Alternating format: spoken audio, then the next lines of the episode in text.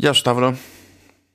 Τι έγινε Σταύρο που γύρισες στη βάση; Γεια σας, γεια σας.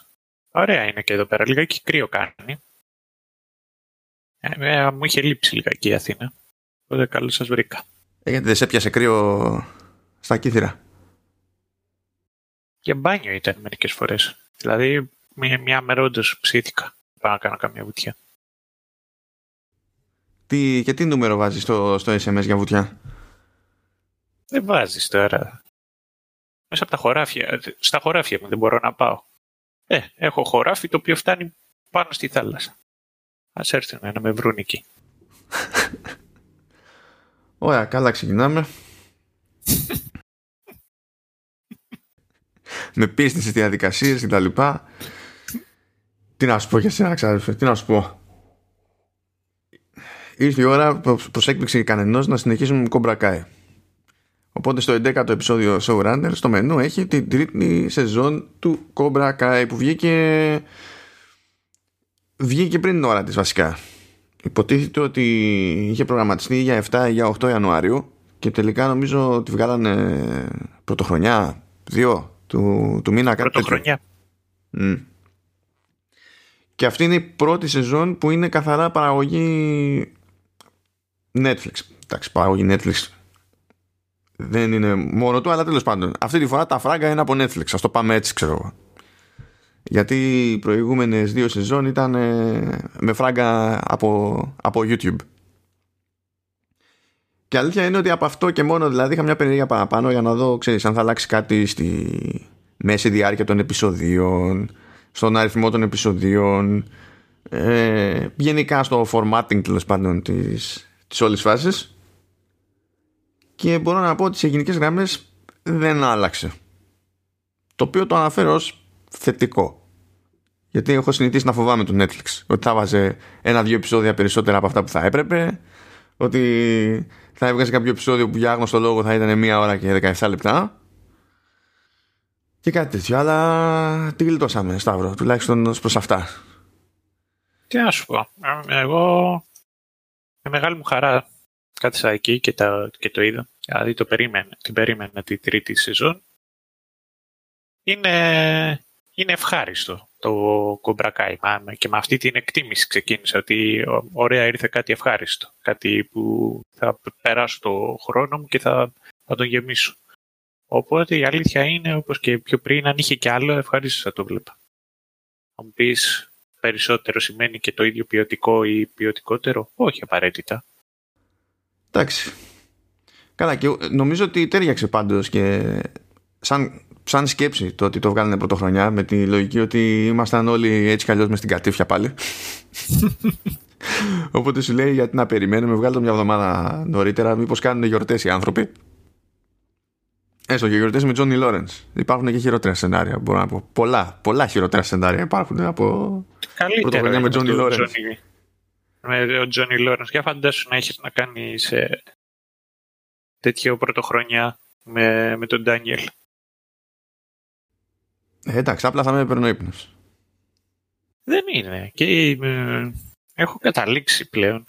Νομίζω ότι και τις προηγούμενες φορές που το είχαμε συζητήσει πάλι κάναμε μια κουβέντα ποιον προτιμάγαμε και το ένα και το άλλο. Εγώ είχα πει πάντα ότι είμαι μαζί με τον Τζόνι και συνεχίζω να πιστεύω στον Τζόνι. Και ήταν μια καλή σεζόν για τον Τζόνι. Ο Ντάνιελ απ' την άλλη νιώθω ότι ταξίδεψε είδαμε περισσότερα πράγματα από αυτόν αλλά θέλω να δω νομίζω ότι πιο πολύ θα δούμε περισσότερα από τον Ντάνιελ αν έχει κάτι να δείξει προς το μέλλον. Αλλά συνεχίζω να είμαι υπέρ του Τζόνι και εγώ εντάξει συμπαθώ περισσότερο τον Τζόνι δεδομένων των περιστάσεων, αλλά ας μπούμε λίγο έτσι σε, σε μια σειρά. Πρώτον, ε, προφανώς να πούμε στη διαδικασία να κάνουμε μια νιά το τι έγινε στη, στο δεύτερο κύκλο, διότι there's a podcast for that. Δηλαδή έχουμε ήδη γράψει σχετικά. Θα πετάξω έτσι για την ιστορία και το σχετικό link στη σημειώση του επεισοδίου για κάποιον που θέλει να θυμηθεί τι είχε παιχτεί τέλος πάντων. Ε, αλλά το ξεκάθαρο είναι ότι η αρχή της πρώτης σεζόν μας βρίσκει έτσι λίγο περίεργα διότι είχε γίνει ο χαμός εκεί πέρα στο σχολείο πέσανε τα, τα μπουκέτα εκτός από μπουκέτα έπεσε και ο Μιγγέλ από μια σκάλα τον αφήσαμε να είναι σε κόμμα και προφανώς από αυτό κρέμονται όλα καθώς ξεκινάει η, η πρώτη σεζόν. Υποτίθεται ότι το σχολείο μπαίνει σε μια διαδικασία να μαζέψει τα συμπάζευτα, προσπαθεί να τιμωρήσει όποιους είναι να τιμωρήσει, όλοι αισθάνονται ένοχοι για την πάρτη τους ε, και για την κατάληξη του, του Μιγγέλ. Η Σάμα αποβάλλεται από το σχολείο για μια περίοδο βέβαια. Ο Ρόμπι είναι, είναι άφαντος. Πλέον αρχίζει και ασχολείται υποτίθεται και ο, ο, τι να πω, ο Δήμος, ας πούμε ο Δήμος, με την όλη φάση γιατί σου λέει έχει παραξευτελιστεί η, η φάση καθώς συνεχίζεται η σχολική ζωή προφανώς υπάρχουν κάποιες παρατάξεις πλέον και είναι λίγο έτσι το κλίμα είναι λίγο, λίγο περίεργο.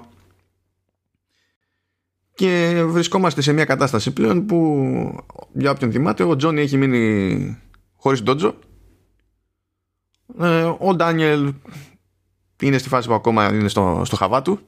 Πιο πολύ έχει να διαχειριστεί τέλος πάντων το ότι συμμετείχε σε όλη αυτή τη μανούρα η κόρη του παρά κάτι άλλο.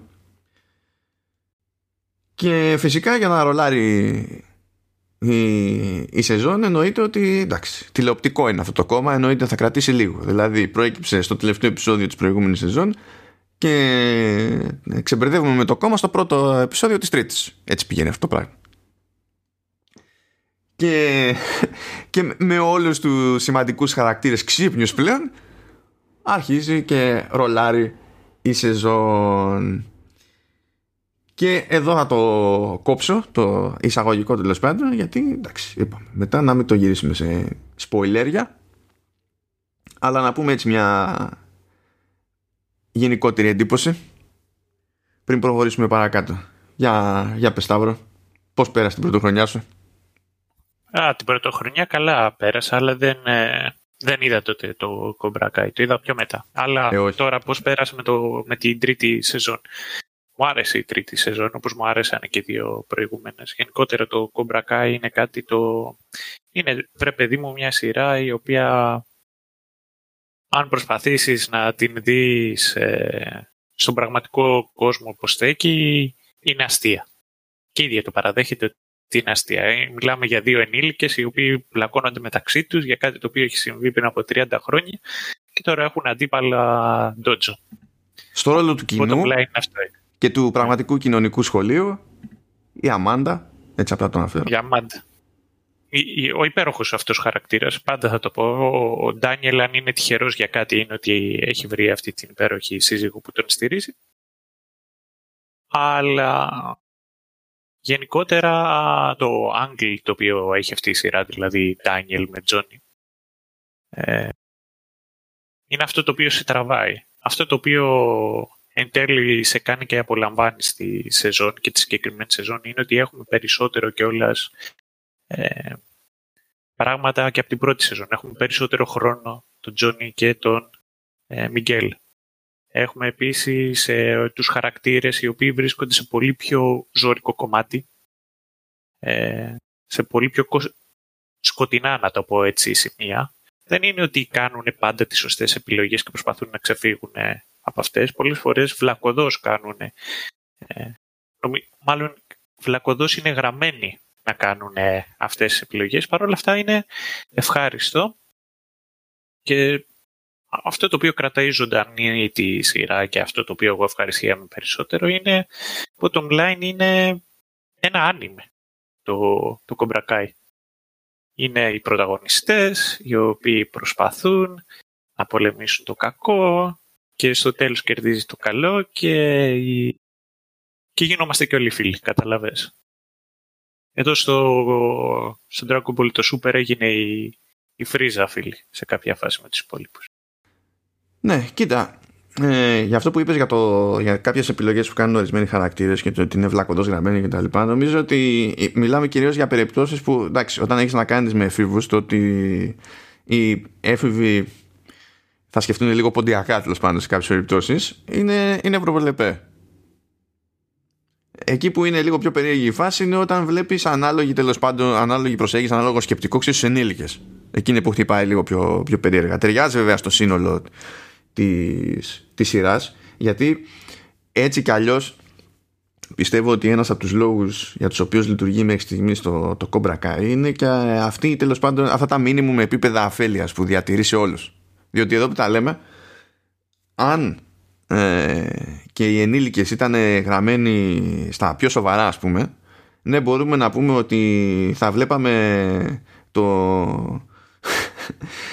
θα, θα βλέπαμε τον Ντάνιελ να να αποτυγχάνει σε καλύτερο γράψιμο. Από ό,τι αποτυγχάνει τώρα. Υποκριτικά δηλαδή το λέω. Ε, αλλά θα χάναμε και αυτό που γουστάρουμε τελικά στον Τζόνι Λόρενς.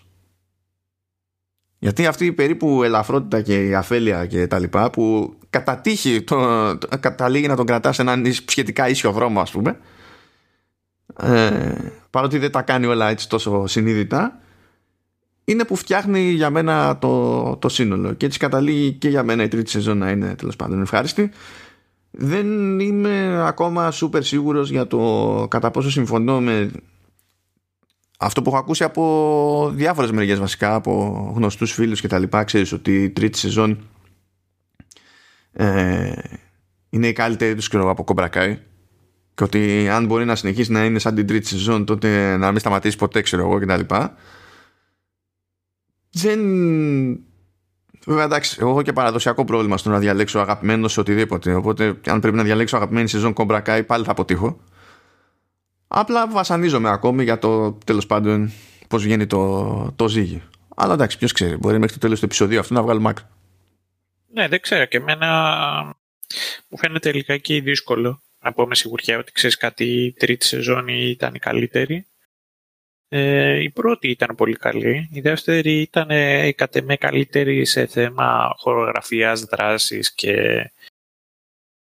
ε, πιο προσωπικής κόντρας κυρίως. Είχε, είχε λιγότερο teenage ε, angst, έτσι δεν το λένε. Αυτό που είναι η έφηβη αυτό. Ε, και σίγουρα το 3 είχε θετικά και από τη μία και από την άλλη. Τώρα αν θα το βάφτιζα Καλύτερο δεν νομίζω. Αν ε, θα έλεγα πως αν και η υπόλοιπη σεζόν είναι σαν τη τρίτη να μην σταματήσει ποτέ, ναι, αυτό θα το έλεγα. Αλλά τι από αυτά που μου αρέσαν έχει κρατήσει για πάντα τίποτα. Γιατί να αλλάξει τώρα; Καλά δεν είναι αυτό, είναι απλά μια μια ελπίδα, μια ευχή που όλοι ξέρουν ότι δεν είναι ρεαλιστική, ρε παιδί. Απλά το λες με τη λογική, ξέρεις ότι υπογραμμίζεις το πόσο γούσταρες, ας πούμε, τη συγκεκριμένη σεζόν, κάπως κάπως έτσι. Αυτό πάντως που θα ήθελα να συνεχίσω να βλέπω είναι. Θέλω περισσότερο και ζαπκά. Δηλαδή το Cobra Kai και η τρίτη σεζόν με έκανε να τον εκτιμήσω πολύ περισσότερο σαν ηθοποιό. Ε, ότι τον είχα και δεν τον είχα δει πολύ. Αλλά και του του Τσόλο, του Μαρί Τιουένια, έτσι δεν λέγεται αυτός. Τέλος πάντων, αυτός που κάνει το Μιγγέλ. Ναι, και αυτού ναι, ναι. μου άρεσε αρκετά το παίξιμο. Αυτούς τους δύο θέλω να συνεχίζω να τους βλέπω και μετά το κομπρακάι. Και ο Ζάπκα μου κάνει ως ένα σημείο και εντύπωση που δεν είχε διάρκεια σαν ηθοποιός. Βλέποντας τον τώρα πώ παίζει. Δεν σου λέω ότι είναι για Όσκαρ, αλλά βρε παιδί μου, έχουμε δει ας πω, χειρότερους καναπέδες να, να βρίσκουν ρόλο σε ταινίες και σειρές. Εδώ είναι ο Άντωνι Μάκη, τώρα τι να λέμε. Τύπος είναι παντού παράδειγμα αυτό. Εγώ μαζί σου στον Άντωνι Μάκη. Είναι... Είναι από τις απορίες μου τις σταθερές. Δηλαδή το, δεν έχω πιάσει ακριβώς πώς έχει καταλήξει όπως έχει καταλήξει και όπου έχει καταλήξει. Αλλά ναι, τέλος πάντων. Ok. Okay. Αυτό που μπορώ να πω ότι είναι καλύτερο στην τρίτη σεζόν και μου κάνει εντύπωση που έφτασε σε αυτό το συμπέρασμα είναι, το, είναι, είναι η μουσική. Από τα μέχρι τώρα soundtracks στο, στο Cobra Kai ε, η δουλειά που έχει γίνει στο τρίτο είναι για μένα ξεκάθαρα καλύτερη από τις προηγούμενες και δεν το περιμένω αυτό συνήθως να συμβαίνει διότι ξέρεις συνήθως την πρώτη φορά κάνει κάνεις τον πειραματισμό σου να καταλήξεις τα βασικά μουσικά θέματα κτλ. Μετά παίζεις με αυτά όσο μπορείς να παίξεις για να διατηρείται ένα ενδιαφέρον. Ε, αλλά ισχύει και σε άλλες περιπτώσεις ότι μπορεί ο συνθέτης ρε παιδί μου στην προκειμένη ή συνθέτες ε, γιατί είναι δύο ε, να φέρουν λίγο το χρόνο τους τέλος πάντων ξέρεις, για να βρουν τη, τη σωστή ισορροπία ή να πετύχουν με τη δεύτερη αυτό που ενδεχομένως είχαν από την αρχή στο, στο μυαλό τους τέλος πάντων ή να τελειώσει η εξερεύνηση. Και παίζει αυτή η εξερεύνηση να τελείωσε στο με, μέσο τέλος στην τρίτη σεζόν διότι βρήκα πολλά περισσότερα κομμάτια που στέκονται καλά και ενώ παραμένει κατά βάση ηλεκτρονικό όλο αυτό γιατί ε, και κολλάει στο ύφος του Cobra Kai και δεν νομίζω ότι θα υπήρχε περίπτωση να πληρώσει κανένα ολόκληρο ορχήστρα για μουσική επένδυση του Cobra Kai γενικά. Αλλά οκ. Okay. ε, ακόμα και όταν ανακυκλώνει μουσικά θέματα το, το soundtrack το, το κάνει με πιο ενδιαφέροντα τρόπο με λίγο παιχνίδι παραπάνω στη, στην ενορχίστρωση και έχουν δοκιμάσει αυτή τη φορά να έχουν και κάποια μεγαλύτερα κομμάτια ειδικά ένα τέλος πάντων που είναι σε μια έτσι πολύ μεγάλη μάχη τη σεζόν που υπάρχει σε δύο εκδοχές. Είναι αυτή που βλέπουμε στο επεισόδιο αυτή που πετυχαίνουμε τέλος πάντων στο αντίστοιχο επεισόδιο και άλλη μία που είναι mega edit που στην ουσία δεν παίζεται δεν υπάρχει αυτό με αυτή τη μορφή και με αυτή τη διάρκεια κανονικά στη, στη σειρά.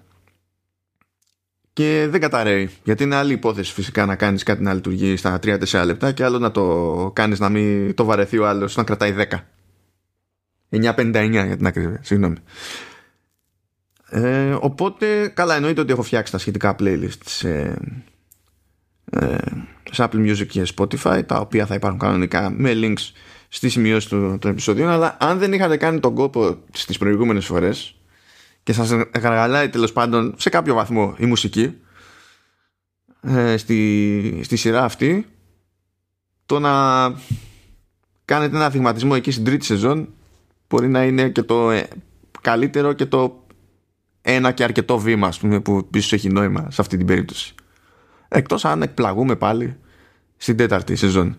Η πλάκα βέβαια είναι ότι αυτό το soundtrack έρχεται μετά από το soundtrack του Cobra Kai The Karate Kid Saga Continues από το παιχνίδι που εντάξει εκείνο ήταν φρίκη ήταν, ήταν όντως φρίκη λυπηρό λυπηρό. Ρεφάρανε όμως. Leo Birenberg και Zach Robinson. Ρεφάρανε ρεφάρανε.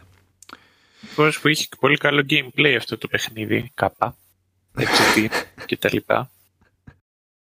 Ουφ.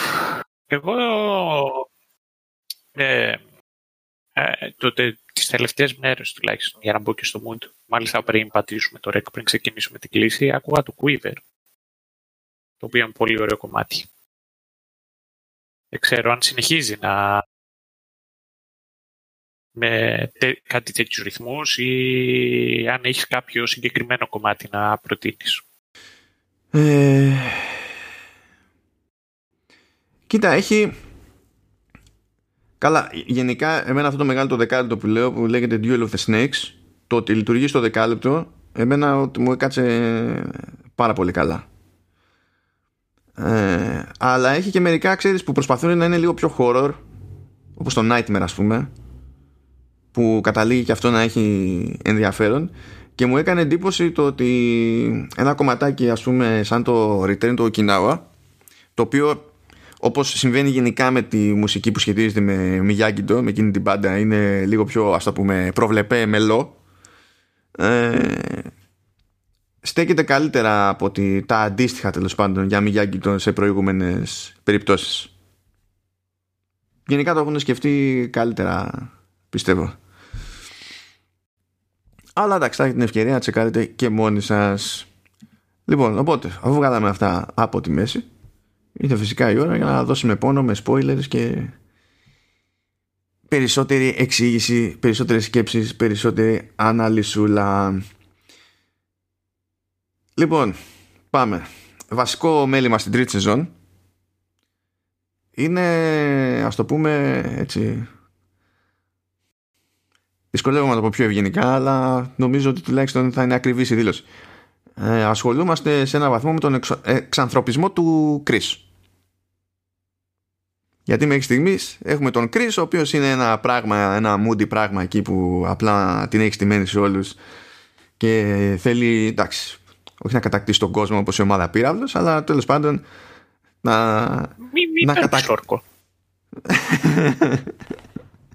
Ειδικά αν κρίνουμε από το παιχνίδι και τις ε, δυνάμεις που, έχει, που είχε εκεί πέρα τέλος πάντων, μπορεί και να ήθελε να κατακτήσει τον κόσμο. Αλλά ευτυχώς δεν έχει αυτές τις δυνάμεις στη σειρά. Και τέλος πάντων θέλει να αναβιώσει το Cobra Kai το dojo έτσι όπως του γουστάρει εκείνου με την οτροπία τέλος πάντων που έχει ο ίδιος να κατακτήσει τουρνουά, να κατακτήσει δεν ξέρω και εγώ τι κτλ. Οπότε σου λέει κοίταξε να δεις. Το πάμε που το πάμε προς καρικατούρα μεριά κάπως να το κάνουμε να ρεφάρουμε το πράγμα. Και φυσικά εύκολη περίπτωση, εύκολη οδός για την περίπτωση του Chris είναι να γυρίσουμε στη, στα, στην νεότητά του στο πόσο loser ήταν και εκείνος ξεκινώντας πώς ήταν σερβιτόρος σε ένα diner και ήταν εκεί πέρα οι jocks και του κάνανε και αυτού bullying. Και πώς αργότερα τέλος πάντων κατέληξε να ξεκινήσει την καριέρα του ας το πούμε έτσι ως στρατιωτικός και, και τα λοιπά. Και μπαίνει στη διαδικασία η σειρά να να τον κάνει λίγο πιο άνθρωπο τέλος πάντων ώστε να πεις ότι τέλος πάντων όσο βλαμμένος και να είναι τουλάχιστον μπορώ να κατανοήσω σε κάποιο βαθμό την πάρ του λίγο, λίγο καλύτερα. Ήταν ωραίο α, αυτή η συγκεκριμένη σκηνή για το πώς παίζει βάσει των προσδοκιών σου. Δηλαδή γυρνάει πίσω στο παρελθόν, αντιλαμβάνεσαι ότι θα έχει να κάνει με, με τον Kreese η όλη φάση. Και εγώ τουλάχιστον ήμουν σχεδόν σίγουρος ότι ήταν ε, ο jock. Ήταν ο τύπος εκεί, ο, που καθόταν στο τραπέζι με την κοπέλα. Και εγώ αυτό σκέφτηκα στην αρχή, η αλήθεια είναι. Ναι. Ήταν ωραίο έτσι όπως το, το έπαιξε. Και στο τέλος σου εμφανίζει ότι ήταν και αυτός loser. Ναι, ήταν, ήταν, ήταν loser. Έφαγε ξύλο το, το άτομο, ξεκάθαρα. Αλλά, αλλά, κέρδισε την καρδιά του κοριτσακίου. Ναι. Η αλήθεια είναι. Παρότι loser. Και την κέρδισε την, την καρδούλα αυτή κατά τη διάρκεια του, του loser ηλικίου. Κατά μία έννοια αυτό... ήταν πιο τυχερός από τον Δημήτρη. Αλλά τέλος πάντων. Εντάξει. Ε, όχι ακόμα. Α, τώρα που είπες Δημήτρη, Ναι. ο ηθοποιός ο οποίος ε, παίζει τον Chris, ο Μάρτιν Κόβ, έχει παίξει και αυτός χαρακτήρα που λέγεται Δημήτρη. Την ακρίβεια Δημήτριος. Το ξέρεις αυτό; Ο Χαμάνι Δημήτριος είναι κάτι που δεν έπαιρνε. ναι. Για πες. Είχε παίξει στον Ηρακλή. Αυτά είναι. Είχε παίξει εκεί και λεγόταν Δημήτριους και ήταν ε, μισθοφόρος τέλος πάντων που, το, που ήταν με την Έχιδνα, την ετοιμάσει την Έχιδνα; Πιστεύεις ότι έχω κάνει κάποια σοβαρή προσπάθεια να θυμάμαι τέτοια πράγματα; Βρέα από τον Ηρακλή, αυτή που ήταν που είχε μετά πολλά πλοκάμισε το φίδι που ήταν παντρεμένη με τον, ε, με τον γίγαντα. Αυτή και τον, ε, τον έβαλε τέλος πάντων για να πιάσει τον Ηρακλή και να τον σκοτώσει. Να μην στα πολυλογώ. Ο Κακομύρης πέθανε. Και σε μια μάχη με το... Σε, σε ένα επεισόδιο εμφανίστηκε στο Σουκρίς, αλλά όντως έχει παίξει και στο χαρακτήρα που λεγόταν Δημήτριους. Αλλά γενικότερα παίζει κάτι τους κακούς. Ε, φαντάζομαι είναι κλασική περίπτωση typecasting και από τότε, από Karate Kid και επειδή ε, βολεύει και η φάτσα. Ναι, πολύ πιθανό. Η φάτσα σίγουρα βολεύει. Αλλά έχει παίξει στο Ράμπο, σε Ράμπο έχει παίξει. Στο δεύτερο είναι ο πιλότος που τους προδίδει. Άλλη μόνο, ορίστε, να βλέπεις τα λόγια μου έρχεσαι. Αυτά. Αλλά εν τω μεταξύ είχε, το Ράμπο το 2 είχε πέσει μαζί. Ένα χρόνο διαφορά είχε με τα Karate Kid. Δηλαδή βασικά ανάμεσα στα Karate Kid είχε παίξει εκεί στο Ράμπο. Τέλος πάντων. Εγώ στο Expandables θα ήθελα να τον δω. Εύχομαι. Βέβαια έχει παίξει στο Extendables που ήταν ένα parody του, expand, expenda, του Expendables. Οπότε αφού έχει παίξει ήδη στην παροδία των ταινιών ήρθε η ώρα να παίξει και ο ίδιος στην κανονική ταινία. Εύχομαι. Σε περίπτωση που δεν έχετε καταλάβει, ο, ο Σταύρος ξεδίπλωσε όλες του τις καλοπροαίρετες ελπίδες για τη φιγούρα που ξέρουμε ως John Chris. Δεν ξέρω τι μπορεί να σημαίνει αυτό για τον Σταύρο. Δεν ξέρω καν τι μπορεί να σημαίνει αυτό για, το, για τον άνθρωπο που παίζει τον Chris. Αλλά ναι. Anyway. Λοιπόν, για να προχωράμε εδώ πέρα. Συμβαίνουν γρήγορα γρήγορα κάποια πράγματα. Μπαίνει η σειρά στη διαδικασία αφού τέλος πάντων ξεκινήσει εκεί το. Η φάση με τα flashbacks για να δούμε λίγο αλλιώς τον, τον Chris. Ε, κινείται λίγο διαφορετικά η φάση και με, τη, και με την Tori η οποία βέβαια δεν έχει τόση προβολή σε αυτή τη σεζόν όσοι είχε στη δεύτερη τουλάχιστον εμένα έτσι μου φάνηκε έτσι το θυμάμαι αλλά αρχίζει σιγά σιγά σε αυτή τη σεζόν και μπαίνει σε μια περίεργη θέση τέλος πάντων που υποτίθεται ότι όντως έχει θέματα στο, στο σπίτι έχει, έχει έναν αδερφό μικρότερο έχει, έχει άρρωστη μάνα δεν παίζει φράγκο προσπαθεί να βγάλει άκρη και βρίσκεται σε αδύναμη θέση τέλος πάντων. Φυσικά αυτό την κάνει ευάλωτη σε κάποια άλλα πράγματα. Θα φτάσουμε εκεί πέρα. Αλλά στείνεται λίγο έτσι η περίπτωση της, της story. Αλλά το σημαντικότερο φυσικά που είναι και η βάση για τη σεζόν ολόκληρη είναι ότι είπαμε ο Τζόνι δεν έχει τότζο ο Ντάνιελ κατά μία έννοια δεν έχει τότζο από την άποψη ότι δεν λειτουργεί πια το, το τους σε αυτή τη φάση. Ε, ο Ρόμπι είπαμε ότι είναι άφαντος οπότε κάτι πρέπει να γίνει γι' αυτό. Και Ντάνιελ και Τζόνι ενώνουν τις δυνάμεις τους για να μπουν στη διαδικασία να εντοπίσουν τον Ρόμπι. Και έτσι ξεκινάει τέλος πάντων μια περίεργη συνεργασία που παραμένει περίεργη σχεδόν σε όλη τη διάρκεια της, της σεζόν αυτής και όλα αυτά βέβαια είναι αστεία για τον Μιγγέλ, διότι ο Μιγγέλ βγήκε από το κόμμα πάρα πολύ ωραία, αλλά ο πακέτο δεν, δεν μπορεί να περπατήσει. Και κάπως έτσι ξεκινάει νομίζω, παρότι φαίνεται να είναι η σεζόν στημένη γύρω από το τέλος πάντων πώς συνεργάζονται ή δεν συνεργάζονται, πετυχαίνουν ή αποτυγχάνουν ε, Μιγγέλ, Μιγγέλ Ντάνιελ και Τζόνι. Ε, για μένα αυτό που ήταν η καλύτερη φάση γενικότερα ήταν ε, αυτό το ζόρι που τραβάει ο Μιγγέλ και το πώς ανοίγει τον δρόμο για, άλλου, για περισσότερη αλλά και άλλους στυλ αλληλεπίδραση με, το, με τον Τζόνι. Διότι βλέπουμε ότι ο Τζόνι πολύ απλά μένει σε άρνηση. Δηλαδή απλά δεν δέχεται ότι ο Μιγγέλ δεν θα ξαναπερπατήσει. Το παίρνει τόσο στραβά τόσο προσωπικά ρε παιδί μου και σου λέει αποκλείεται δεν παίζει ε, δεν το δέχομαι κάτι θα γίνει δεν ξέρω τι αλλά θα γίνει Εντάξει, δεν μπορεί να τον αδικήσει. Εδώ πέρα του θεράπευσε το άσθημα, δεν του το θεράπευσε.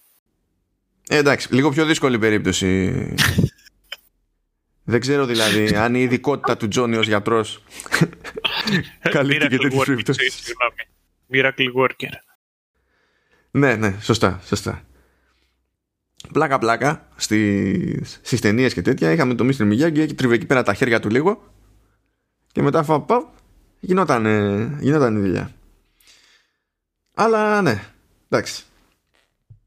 Στο πλαίσιο αυτής της άρνησης λοιπόν του Miracle Worker όπως είπε ο Σταύρος ο Τζόνι μπαίνει στη διαδικασία να κάνει ό,τι του περνάει από το μυαλό του πάνω για να βοηθήσει. Προκύπτει ότι υπάρχει μια ελπίδα εκεί ε, να επανέλθει ο Μιγγέλ μετά από χειρουργική επέμβαση η οποία χειρουργική επέμβαση προφανώς θέλει χρήμα. Έτσι κι αλλιώς θέλει χρήμα στην Αμερική ήθελε να θέλει περισσότερο χρήμα. Βάλε ότι και ο Μιγγέλ είναι σε μια οικογένεια που δεν το, δεν το φυσάει. Βάλε ότι ο Τζόνι. Τι να πω για τον Τζόνι. Δεν, δεν ξέρω καν πώς βρίσκει λεφτά και αγοράζει μπύρες. Αυτό ακριβώς τώρα που δεν έχει το, το Dodge. Αλλά. Ε, αλλά τέλος πάντων μπαίνει στη διαδικασία, πηγαίνει στην εκκλησία του φίλου του, του, του Μπόμπι, τα κάνει λίγο κυμαντάρα, αλλά τέλος πάντων τον πείθει ε, να συνεισφέρει λίγο η εκκλησία στο μέτρο του, του δυνατού. Ε, ψάχνει δουλειά για να βγάλει κανένα φράγκο παραπάνω. Προσπαθεί να πουλήσει τα πράγματά του σε ένα χειροδανιστήριο. Φοβερή μέθοδος. Δηλαδή, να μου πεις τι θα έκανε, θα τα έβγαλε στο eBay, πώς και ποιος, ο Τζόνι. Σωστό και αυτό. Γιατί σε αυτή τη σεζόν τον είδαμε να επιστρέφει ένα λάπτοπ επειδή δεν μπορούσε να συλλάβει ότι όταν αδειάσει η μπαταρία μετά το βάζει στην πρίζα και ξαναγεμίζει. Ε, που το είχε αγοράσει από αυτόν τον τύπο. ναι, ναι. ναι. Οπότε σίγουρα δεν θα υπήρχε ελπίδα να του κόψει για να ασχοληθεί με eBay και δεν ξέρω και εγώ τι. Ε, δοκιμάζει να ζητήσει χρήματα από τον πατέρα του, τον οποίο έτσι κι αλλιώς είναι στα μαχαίρια, παραδοσιακά. Φυσικά δεν λειτουργεί αυτό το πράγμα. Ε, κλέβει εκεί ένα χλιπτό, ένα γαλματίδιο από το σπίτι του πατέρα του φεύγοντας. Βγαίνει κανένα φράγκο εκεί πέρα το έχει δανειστήριο. Πάλι κάνει λάθος επιλογή. Πάλι δεν το κόβει να το πουλήσει κάπως αλλιώς. Αλλά τέλος πάντων γίνεται ας το πούμε δουλειά και γενικά η κοινότητα μπαίνει στη διαδικασία γιατί βλέπουμε ότι και οι συμμαθητές του Μιγγέλ μπαίνουν στη διαδικασία και οργανώνουν υποτίθεται έρανο εν είδη κάργος του στυλ ότι είμαστε σε ένα είμαστε από το σχολείο καθόμαστε στα σπίτι με τα αμάξια δώστε κάτι και τα λοιπά και μαζεύουμε κανένα φράγκο σε αυτή την, την περίπτωση.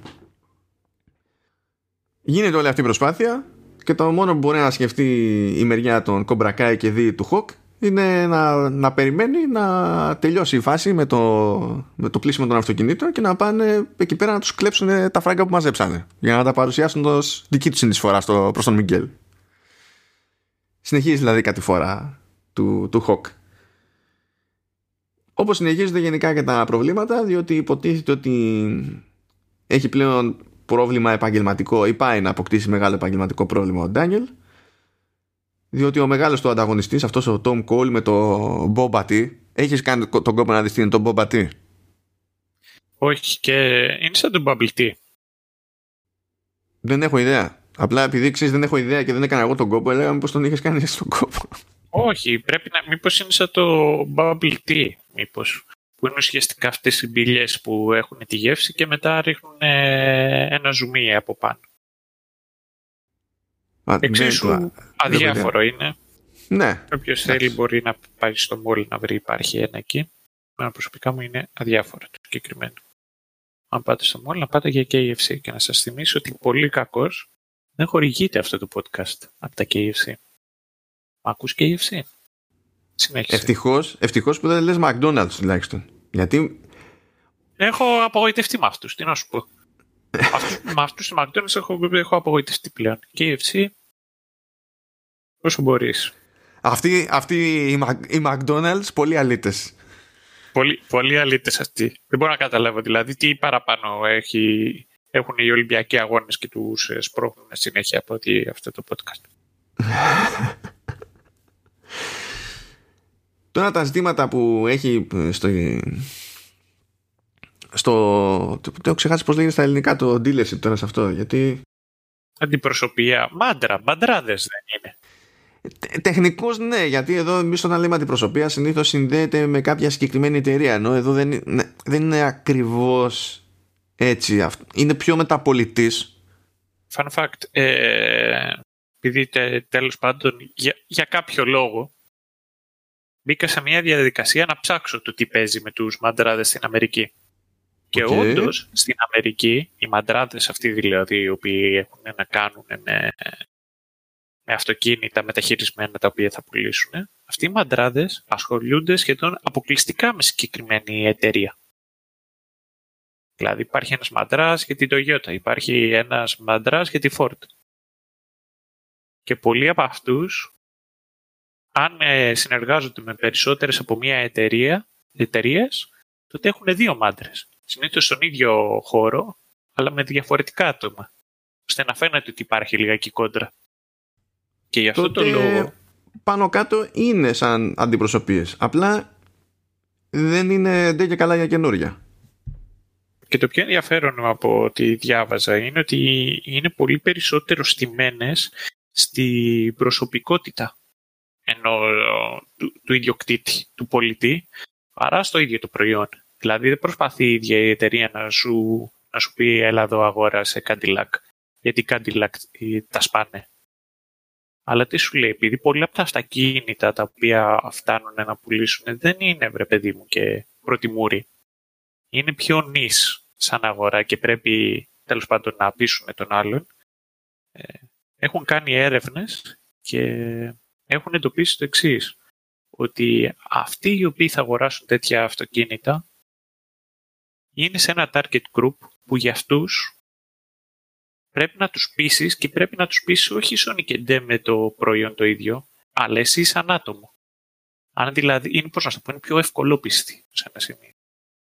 Και τους μοιάζει πιο πολύ το άτομο με το οποίο έχουν παρεδώσει και να μην νιώσουν ότι τους κλέψανε, παρά το ίδιο προϊόν σαν προϊόν. Και έτσι έχει γεννηθεί το στερεότυπο του, του used car salesman που υποτίθεται ότι ε, προσπαθεί έτσι κι αλλιώς να σε κλέψει. Ναι, ναι, ναι. Θα μπονοντάσαι, ας το πούμε έτσι, τέλος πάντων. Οκ, okay, βλέπουμε τι ψάχνει ο Σταύρος στον ελεύθερο του χρόνο. Ευχαριστούμε Σταύρο. Για δουλειά ήταν. Ήταν, ήταν όντως για δουλειά. Ήταν, ήταν για δουλειά ε, με, για με εισαγωγικά ή χωρίς εισαγωγικά. Χωρίς εισαγωγικά. Εντάξει, τότε, τότε αποδέχομαι. Ο Tom Cole λοιπόν πηγαίνει και στην ουσία έχει κάνει χαλάστρα, έχει σπάσει συμφωνία συνεργασίας του της Larusso Motors ε, που είχε συνεργασία με μια ιαπωνική αυτοκινητοβιομηχανία η οποία τέλος πάντων προσπαθεί να είναι το ανάλογο της Toyota φαντάζομαι στο, στο φανταστικό κόσμο του, ε, της σειράς. Και εντάξει παίρνει φωτιά ο Jaguars όχι στο φανταστικό κόσμο της σειράς πλέον έχει ονομασία Jaguars έχει όντως ονομασία ή απλά τώρα; Όχι όντως έχει ονομασία το χρησιμοποιούν οι δημιουργοί για να σου πούνε ότι το Karate Kid με τον Jaden δεν είναι, ανήκει στο Miyagiverse αλλά δεν ανήκει σε αυτό το οποίο εξερευνούν οι ίδιοι. Πώς σου φάνηκε μετά το Berlandiverse. Ναι, μακριά από εμάς. Λοιπόν, πράγμα που σημαίνει ότι αναγκάζεται ο Ντάνιελ να πάρει στα σοβαρά την απειλή του, του Tom Cole που κρατάει πάντα μπόμπατη και πρέπει να πάει στο Τόκιο για να δει αν μπορεί να κάνει κάποια νέα συμφωνία για να μην μείνει στην απέξω. Παράλληλα, υποτίθεται ότι κάνει μια προσπάθεια τέλος πάντων ο Τζόνι με τον πάστορα τον φίλο του τον το Μπόμπι να προσεγγίσουν τον Ρόμπι. Φυσικά ο Τζόνι αποτυγχάνει είναι πολύ αποσχολημένος με τον Μιγγέλ στην ουσία και δεν εμφανίζεται ποτέ στο meeting και ο Ρόμπι απομακρύνεται ακόμη περισσότερο εκνευρίζεται ακόμη περισσότερο. Και εντάξει σε αυτή την περίπτωση δεν μπορώ να πω έχει δίκιο. Έχει δίκιο. Έχει, έχει δίκιο. Ήταν μια, δηλαδή ήταν παλαιού τύπου αποτυχία του Τζόνι δεν ήταν περίπτωση δηλαδή καταλαβαίνεις γιατί ήταν, είχε εστιάσει στην περίπτωση του Miguel, οκ, okay, αλλά αυτό δεν σημαίνει ρε παιδί μου ότι ήταν λογικό να είναι τόσο, τόσο άμπαλος σε αυτή την περίπτωση. Το έχει κάνει μαντάρα, το έχει κάνει μαντάρα με, με το παιδί του. Αυτό είναι 100% σίγουρο. Και μια και λέμε για παιδιά, ε, υποτίθεται ότι και οι μαθητές του, του Miyagi-Do λέει δεν γίνεται, μας την πέφτουν συνέχεια από Cobra Kai και τα λοιπά. Εκείνοι συνεχίζουν στο dojo και κάνουν μαθήματα, εκπαιδεύονται και δεν ξέρω και εγώ τι. Εμείς δεν κάνουμε τίποτα, καθόμαστε, έχουμε μείνει πίσω, θα μας κάνουν τόποι, κάτι πρέπει να κάνουμε και χτίζονται σιγά σιγά οι διάφορες κόντρες της συγκεκριμένης σεζόν. Τώρα προχωρώντας, δεν πηγαίνει και πολύ καλά η φάση στο Τόκιο με, το, με τον Ντάνιελ, τρώει άκυρο, γιατί σου λέει, σου λέει ο Ιάπωνας τώρα ότι δεν θέλουμε το bad PR που έχει προκύψει από όλη αυτή την ιστορία με τα ε, με τα δύο ντότζο που είναι σε κόντρα και το χαμό που έγινε με το ξύλο που έπεσε στο σχολείο κτλ. Και, και δεν θέλουμε τέτοιου είδους PR. Και πάει λέγοντας, ο Ντάνιελ ξενερώνει από τη ζωή του, λέει: Είμαι που είμαι στη, στην Ιαπωνία, ήρθα που ήρθα μέχρι εδώ πέρα. Να μην πάω και στην Οκινάουα.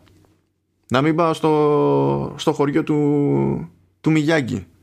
Το οποίο έτσι για την ιστορία λέγεται Τόμι και όχι Μιγιάγκη Βίλη ή κάτι τέτοιο. Είναι τέτοιο. Ε, εκεί έκπληκτο στην ουσία βλέπει ότι δεν είναι ένα χωριουδάκι στη μέση του πουθενά όπως ήταν πριν από 30 τόσα χρόνια πόσο διάλογο ήταν και βλέπει ότι είναι πιο οργανωμένη πόλη τέλος πάντων πιο τουριστικό μέρος και τα λοιπά αλλά όλο αυτό στείνεται για να πάει και να πέσει πάνω στην, στην Κουμικό και όχι μόνο στην Κουμικό και στον Τσόζεν ο οποίος είναι έχω να πω ότι είναι η αποκάλυψη αυτής της σεζόν ο Τσόζεν Σούζεν είναι ο πιο σκληρός είναι ο πιο σκληρός τύπος από όλη την ιστορία. Χάζευα και έψαχνα εκεί ή γενικότερα πράγματα για το Κομπρακάι, ασχέτως για το podcast. Όταν εδώ καμία σειρά, καμία ταινία, μετά οργώνω το ίντερνετ. Μ' αρέσει να ψάχνω για το τι γίνεται. Και αυτό το οποίο διαπίστωσα για το Chosen είναι το ότι ο, ο Μιγιάκη έχει παίξει φάπες με όλους τους main antagonist του, του Daniel. Και σε όλες τις μάχες τις οποίες έχει συμμετάσχει ο Μιγιάκη, στη μονα... ο μοναδικός ο οποίος έχει καταφέρει να το χτυπήσει είναι ο Τσόζεν. Με το δόρυ μένα, αλλά κατάφερε να το χτυπήσει. Ναι, ναι. Ο Τσόζεν είναι, εγώ περίμενα, ειδικά όταν εμφανίστηκε στη σεζόν αυτή, που ήταν, ξέρεις, μια τσαντισμένη φάτσα, ξέρω εγώ, ε, είμαι έτοιμος για να σταματά και δεν συμμαζεύεται. Περίμενα, ξέρεις, θα ήταν ο ορισμός καρικατούρας. Πιο καρικατούρα και από τον Κρι, ας πούμε.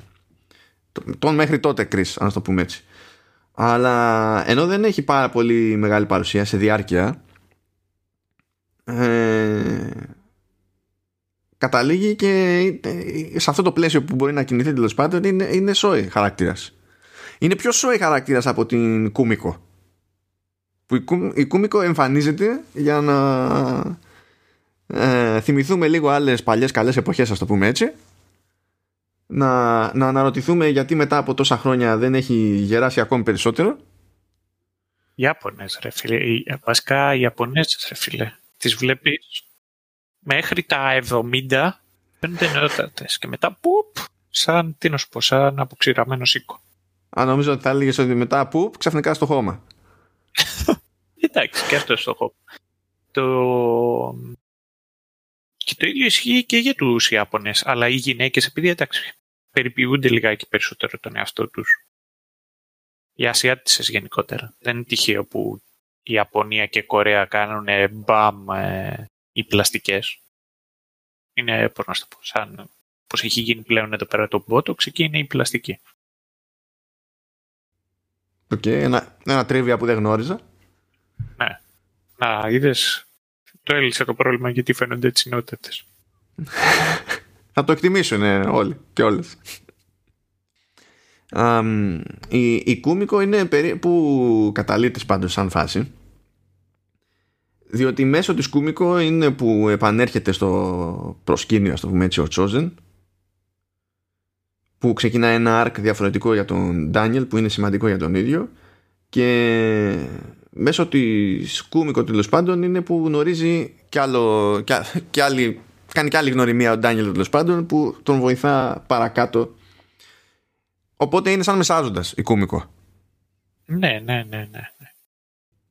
Και γενικά έχουν αρκετά λίγο χρόνο αυτοί οι χαρακτήρες. Είναι πιο πολύ εκεί πέρα για να παίξουν έτσι το, όσο γίνεται πιο καταλητικό ρόλο στο, στο arc του, του Daniel από τη μία αλλά και να θυμηθούμε στην ουσία πράγματα από εγώ σκαλώσει τώρα ήταν το δεύτερο ή το τρίτο Karate Kid το δεύτερο δεν ήταν αυτό; Δεύτερο, ναι ναι. Το τρίτο είναι με τον ε, Terry Silver. Ναι με τον Silver. Ωραία. Οπότε στην ουσία έχουμε τους βασικούς χαρακτήρες του από εκείνη τη σειρά και είναι σαν όλη η σεζόν, όλη η σεζόν τέλος πάντων. Όχι να βασίζεται στους χαρακτήρες της δεύτερης ταινίας Karate Kid, αλλά τέλος πάντων να τους αξιοποιεί ε, σε κέρια σημεία, στο θέσουμε έτσι. Και με αυτόν τον τρόπο υποτίθεται να του τιμά έμεσα ή άμεσα και τα λοιπά. Εδώ ξεκινάει τέτοιο ξεκινάει το άλλο mode του Τζόνι που στην αλληλεπίδραση με τον Μιγγέλ είναι πάλι από τα αγαπημένα μου. Είναι που είναι στην ξενέρα ο, ο Μιγγέλ και όχι δεν μπορώ και όχι τι θα κάνω και τι θα γίνει και τα λοιπά και αρχίζει ο, αρχίζει ο Τζόνι και το ταχώνει, το ταχώνει σαν να είναι στον Τότζο. Αρχίζει τα quiet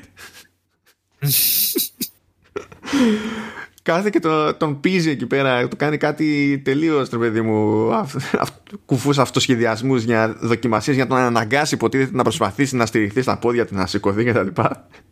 Φυσικά από την χάνει ο, ο Μιγγέλ. Και, και, γενικά σε αυτές τις περιπτώσεις έχει μερικές φοβερές ατάκες στον Τζόνι. Δηλαδή γυναίκα και του λέει You fell like a champ. και είναι. Ε, μ' αρέσουν πάρα πολύ αυτά τα στιγμιότυπα διότι καταφέρνουν και δίνουν όθηση στο, στον Μιγγέλ βασίζονται σε ένα τρόπο τέλος πάντων λειτουργίας που ο Μιγγέλ γνωρίζει επειδή έτσι έκανε το μάθημα τέλος πάντων. Οπότε είναι σαν να γυρίζει ένας διακόπτης και να αντιδρά σε αυτές, ας το πούμε, τις προσταγές τέλος πάντων και αυτή την πίεση με τον τρόπο στον οποίο είχε συνηθίσει να αντιδρά, που είναι από μόνο του μια αναφορά στην, και στην προηγούμενη του κανονικότητα, αλλά και στην κανονικότητα που κυνηγάει πλέον, έτσι, με την ενδεχόμενη του ανάρρωση. Και από την άλλη, όλο αυτό, όλη αυτή η προσέγγιση έτσι κι αλλιώς βασίζεται στη, σε αυτή την ανοριμότητα και την αφέλεια που έχει ο Τζόνι που είναι ταυτόχρονα και ο λόγος για να, να το συμπαθείς. Και είναι κόντρα στις πιθανότητες τέλος πάντων και ο λόγος για τον οποίο εξακολουθεί και προχωρά. Προς όποια κατεύθυνση είναι. Δεν ξέρει ποια είναι αλλά προχωρά ναι. και τα λατρεύω αυτά τα στιγμιότυπα η αλήθεια είναι ναι, έχεις δίκιο. Κοίταξε, σίγουρα είναι ωραία. Έχουν ε, πολύ καλή χημία οι δύο ηθοποιοί μεταξύ τους. Και είναι ωραίο γιατί σε εκείνες τις φάσεις είναι που είναι πιο goofy τώρα ο, ο Τζόνι. Και είναι ωραίο κιόλας διότι έρχεται σαν εναλλαγή με, με τις στιγμές στις οποίες είναι θλιμμένος και τον βλέπεις ότι αυτό το οποίο τον είχε βοηθήσει τον ίδιο να προχωρήσει μπροστά πέρα από τη θλίψη, τα δύσκολα του χρόνια και αυτό το οποίο γνωρίζει να κάνει, ας το πούμε καλύτερα από οτιδήποτε άλλο, ήταν το ίδιο το καράτε. Και το έχει μεταδώσει σε αυτό το Μικέλ. Και είναι, η, είναι και το κοινό στοιχείο το οποίο έχουν και των δύο η διαφυγή και είναι η σχέση μεταξύ τους. Το ότι βλέπει σαν πατρική φιγούρα ο, ο Μικέλ τον Τζόνι, αλλά το, και τον βοηθάει σε αυτό διότι έχει ένα πρότυπο για καλό ή για κακό. Ε, άλλο τόσο βοηθάει και τον Τζόνι το ότι έχει ένα παιδί το οποίο, με το οποίο δεν έχει αποτύχει. Δεν έχει αυτό το σκόπελο που πρέπει να περάσει ή οποιαδήποτε αλληλεπίδραση που έχει με το Ρόμπι. Και αυτό είναι το, το οποίο τον βοηθάει. Είναι ταυτόχρονα και για τον ίδιο τον Τζόνι μια ευκαιρία να θεραπευτεί και ο ίδιος πέρα από να θεραπεύσει τον ίδιο τον Μικέλ. Γιατί μην ξεχνάμε ότι ξεκίνησε κάτι και απέτυχε σε αυτό. Το, το πήρανε μέσα από τα χέρια. Βρίσκεται χωρίς ε, ντότζο. Φαντάσου να είσαι τόσο φανατικός με το κουμπρακάι. Δηλαδή είναι, πώς να σου πω, είναι σαν ε, αυτούς οι οποίοι ήταν βαθιά πασοκικοί δημόσιοι υπάλληλοι επί ΓΑΠ. Κάτι τέτοιο πέρασε και ο Τζόνι, μια τέτοια απογοήτευση. Και να, να θυμηθούμε και κάτι άλλο έτσι. Δηλαδή ο Μιγγέλ ναι μεγαλώνει έτσι κι αλλιώς χωρίς πατέρα το να έχει μια τάση να δει κάποιον ως πατρική φιγούρα ειδικά σε, τέτοια, σε τέτοιο περιβάλλον και τέτοιες ηλικίες, είναι και φυσιολογικό μέσα σε όλα ο, αντίστοιχα ο Τζόνι ακριβώς επειδή είχε αποτύχει ως πατέρας βλέπει από τη δική του την πλευρά ε, πιο κοντά τέλος πάντων να βλέπει αλλιώς τον, τον Μιγγέλ Ταυτόχρονα βέβαια και αυτή είναι η βασική διαφορά είναι ότι ο Τζόνι δεν είναι ότι δεν έχει πια παιδί. Δηλαδή πετυχαίνει με τον Μιγγέλ συνεχίζοντας να αποτυγχάνει με, το, με τον Ρόμπι. Σταθερά. Ναι, ναι, ναι. Οπότε μπορείς να πεις ότι κατά μία έννοια έχει δρόμο ακόμα ο Τζόνι. Βασικά, κατά μία έννοια ο Τζόνι πάντα θα έχει δρόμο ακόμα μπροστά του, αλλά τέλος πάντων. Ναι. Και, και, αυτό είναι το όριο, πώς να σου πω. Δεν, ε, δεν, δεν μπορείς να τον συμπαθήσεις ποτέ τον Τζόνι 100%. Να συμφωνήσω μαζί του απόλυτα. Γι' αυτό ακριβώς το λόγο. Όσο καλά τα καταφέρνει με τον Μικέλ, τόσο τα κάνει μούτι με τον. Ε, με τον. Ε, ελά, τον ε, Ρόμπι. Εγώ θέλω να συνεχίσω εκεί με κάτι τέτοιες στιγμές που, που έλεγα που μου αρέσουν. Λοιπόν, παιδιά, το άτομο, ο Τζόνι, πιάνει. Τι ήταν, Playboy, Penthouse, τι διάλογο ήταν. Δεν έχει σημασία, κάτι τέτοιο. Είναι παραδοσιακός ο, ο Τζόναρο. Έτσι. Πιάνει ένα περιοδικό λοιπόν. το, το αγκιστρώνει εκεί σε μπετονιά, καλάμι, ψαρέματος κτλ. Και, και το βάζει τέλος πάντων πάνω από το κεφάλι του, του Μιγγέλ και το πηγαίνει σιγά σιγά λίγο πιο ψηλά τέλος πάντων για να τον αναγκάσει τον, τον Μιγγέλ να κάνει την προσπάθεια να, να σταθεί. Ο Μιγγέλ έφηβος το τρώει μέσα σε όλα από την χάνει πέφτει σου λέει ο Τζόνι hm, hm, να δοκιμάσουμε κάτι άλλο Οπότε πηγαίνει και καντά του, πηγαίνει και βάζει φωτιά κάτω από το, το, το καροτσάκι του, του Μιγγέλ. Που αυτό είναι ταυτόχρονα και αναφορά στο λογοπαίγνιο το, το ξέρω εγώ Lite Fire Under Tade που παίζει αυτός ο διαματισμός γυρνάει και του λέει σε κάποια φάση ως, ως ενθάρρυνση που είναι κόντρα σε όλα αυτά που υποτίθεται ότι θεωρούνται ευγενικά στις μέρες μας κτλ. Βγαίνει και του λέει shake a leg. και φυσικά ξανά, ξανά μανά τέλος πάντων. Αλλά νομίζω ότι πες να μην έχουμε ξαναδεί τόσο δημιουργικό το, τον Τζόνι παρά μόνο στις ίδιες περιπτώσεις. Αντίστοιχα δηλαδή μετά τρώει ένα σήμα και λέει ότι θα τον πάει εκδρομή ξέρω εγώ. Και τον πηγαίνει σε μια σε μια ροκ συναυλία τον πλακώνει εκεί πέρα και στις μπύρες φυσικά έκανε ματσακονιά ο Τζόνι για να μπορέσουν να μπουν πού, πού θα έβρισκε λεφτά για τα ειστήρια τώρα ποιο κοροϊδεύουμε και είπε ότι και καλά ξέρεις ότι είναι ο Μιγγέλ από, από Make a Wish ότι είναι θανατά ξέρω εγώ και είναι στο bucket list να καταφέρει και το, οπότε τον χώσανε μέσα κτλ. Και, και εκεί είναι που ο Μιγγέλ πάνω εκεί στον πυρώνει και τη, και τη ροκιά αρχίζει και ξεχνιέται και απλά απολαμβάνει τη, τη φάση.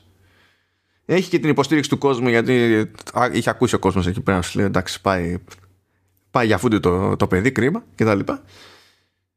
Και πάνω εκεί στη, στη μουσική χωρίς να το πάρει χαμπάρι ο Μιγγέλ παίρνει χαμπάρι ο Τζόνι ότι αρχίζει και πάει στο ρυθμό το ένα πόδι του, του Μιγγέλ και εκεί έχουμε το breakthrough. Κοινώ rock is life και, και τα λοιπά. Δεν ξέρω αν δεν ήταν σαφές αυτό αρκετά σαφές προηγουμένως. Ναι. Δεν περίμενα πάντως ότι θα έσκαγε ο τύπος από Twisted Sisters. Ναι, ο D. Snyder. Τώρα σοβαρά είναι αυτό το όνομα. Εντάξει, τώρα εδώ λέγονται Twisted Sisters. Τώρα τι θες και εσύ. Ε, το Twisted Sisters ξέρεις ότι υπάρχει μια ε, πιο ενδιαφέρουσα ιστορία από πίσω. Το D. Snyder και D με double E. Δεν υπάρχει ενδιαφέρουσα ιστορία πίσω από το Dee. Το Snider εντάξει, οκ. Okay. Dee. Όχι, δεν το δέχομαι. Λυπάμαι. αλλά ότι έσκασε, έσκασε. Οκ. Okay. Αυτό, αυτή στην ουσία είναι η πραγματική ραχοκοκαλιά της σεζόν για μένα έτσι κι αλλιώς. Αλλά ταυτόχρονα παράλληλα μάλλον γίνονται και πράγματα γιατί κάτι πρέπει να κάνουμε και με τους άλλους χαρακτήρες. Σωστά, έτσι δεν είναι, Σταύρο; Οπότε, έχουμε εξελίξεις παντού. Ε, ο, ο Ντάνιελ, τέλος πάντων, συγχωρεί τον Τσόζεν για όσα είχαν συμβεί τέλος πάντων όταν ήταν ναι. Και όχι μόνο αυτό, αλλά συνειδητοποιεί ο Ντάνιελ ότι έχει και πράγματα να μάθει από τον Τσόζεν. Ότι ο Τσόζεν είναι κατά μία έννοια ο συνεχιστής της σχολής του, του Μιγιάγκη και ότι γνωρίζει πράγματα που ο Μιγιάγκη ποτέ δεν έδειξε, τώρα επειδή δεν πρόλαβε, επειδή δεν έχει σημασία το λόγος, ποτέ δεν, δεν έδειξε στον Ντάνιελ. Και κατά μία έννοια ο Ντάνιελ ισιώνει λίγο, επανέρχεται λίγο στην πραγματικότητα γιατί ήταν συνηθισμένος να μην μπορεί να, να, να δεχτεί να συγχωρήσει κανέναν. Να θεωρεί ότι ε, του είχε μάθει τα πάντα ο Μιγιάγκη και ότι δεν υπήρχε κάτι άλλο να μάθει. Πράγμα που φαινόταν και στη δύο πρώτη σεζόν γιατί δεν έβλεπες κάποια ουσιαστική εξέλιξη στη, στην προσέγγιση. Ήταν μόνο η αιμονή με Μιγιάγκη. Όχι με, τη, με την τέχνη, αλλά συγκεκριμένα με τον Μιγιάγκη. Ενώ εδώ αρχίζει και μετατοπίζεται λίγο η φάση. Και έτσι ξεφεύγει και από την οτροπία ότι ξέρεις μόνο άμυνα till the end of time. Γιατί του λέει ο Τσόζεν, ναι εντάξει, μερικές φορές όμως κάτι πρέπει να κάνεις. Τι να γίνει τώρα. Έχουμε ένα άρκα εκεί πέρα με τον Ρόμπι ο οποίος τραβάει λίγο ζόρι εκεί στη... Τώρα αυτό είναι φυλακές ανηλίκων πολύ, πολύ ωραίο ήταν το περιβάλλον για τη φάση. Δεν ξέρω πως είναι. Ε, δεν ξέρω ότι μήπως υπάρχουν και κολέγια. Κολέγια φυλακές. Τι έγινε. Είπαμε ε. είναι σαν άνιμε η σειρά αλλά ξέρω εγώ. Δεν ξέρω. Μα η τέτοιο Juvenile Prison Academia. Μπορεί. Εκεί πέρα έχουμε ένα κλασικό ότι παίζει bullying τέλος πάντων γιατί κάποιος το παίζει πιο μάγκας από τους υπόλοιπους.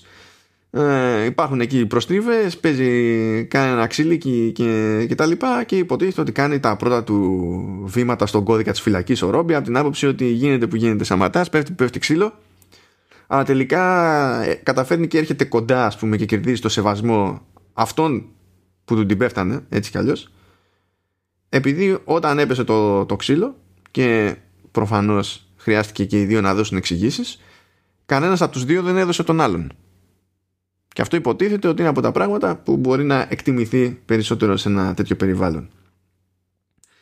Τρέχουν όλα τα μέτωπα όμως. Μαθαίνουμε ότι η Σάμ είναι απολύτως, απολύτως πανικόβλητη ακόμα και στη σκέψη της story μετά από τη μάχη και τον τραυματισμό στη, στη δεύτερη σεζόν. Στο στυλ εμφανίζεται η Τόρη και παγώνει η Σάμ. Τη βλέπει σε φιάλτες, βλέπει γενικά δεν την παλεύει η Σάμ στην ιδέα της story και όχι επειδή παίζει, έπαιξε ότι έπαιξε με Μιγγέλ στη μέση και τέτοια. Όλο αυτό είναι απόρρια της μεγάλης μάχης στη δεύτερη σεζόν. Μπορούμε. Συγγνώμη, συγγνώμη, να κάνω μια παρέμβαση. Μπορούμε τη, δεύτερη, τη μεγάλη τη μάχη τη δεύτερη σεζόν να την αναφέρουμε σαν το Helm's Deep του Κομπρακάη. Δεν ξέρω τι να σου πω γιατί αυτό θα έπρεπε μας οδηγεί λίγο στο ενδεχόμενο στην τρίτη σεζόν να έχουμε κάτι σαν Return of the King αλλά έχουμε. Έχουμε. Δεν ξέρω ε, δεν έχουμε Return of the King αλλά έχουμε πράγματα να γίνονται με τον Hawk διότι ο Hawk είναι εντάξει ζορίζεται με την νέα τάξη πραγμάτων λίγο στο, στο dojo. Ταυτόχρονα βέβαια αποφασίζει ότι κανένας πάτος δεν του φτάνει. Και, και καταλήγει σε κάποια φάση τέλος πάνω, πάνω σε, σε ξύλο και, και σπάει ο ίδιος το, το χέρι του Will που τον δείχνει και εκεί πέρα βέβαια η σειρά ότι ζορίζεται λίγο. Δεν παίρνει ακριβώς την απόφαση μόνος του αλλά όταν βλέπει την Τόρη ας πούμε και τον Σιγοντάρη και τους άλλους πάνω στη μάχη ενώ διστάζει λίγο τελικά το κάνει το βήμα. Και πάνω που το κάνει το βήμα πάλι δεν είναι ταυτόχρονα και δεν αισθάνεται και μεγάλος μάγκας αλλά το κάνει και ξεπέφτει ακόμη περισσότερο και ακόμη χειρότερα. Αλλά το, τα, τα σημαντικότερα που γίνονται σε αυτό το στάδιο για μένα είναι δύο. Σταύρο πρώτον η Κάρμεν αφόσον τα είχε πάρει κρανίο με, τον, με τον Τζόνι γιατί σου λέει αν δεν είχε μπλέξει με σένα και με καράτε δεν θα ήταν στη θέση που είναι τέλος πάντων ο Μιγγέλ η Κάρμεν συγχωρεί τον Τζόνι. Αλλά ακόμη καλύτερα η Αμάντα πάει να κάνει τα μούτρα κρέας στον Κρίς και του ρίχνει και μπάτσο. Άρε Αμάντα. Άρε Αμάντα.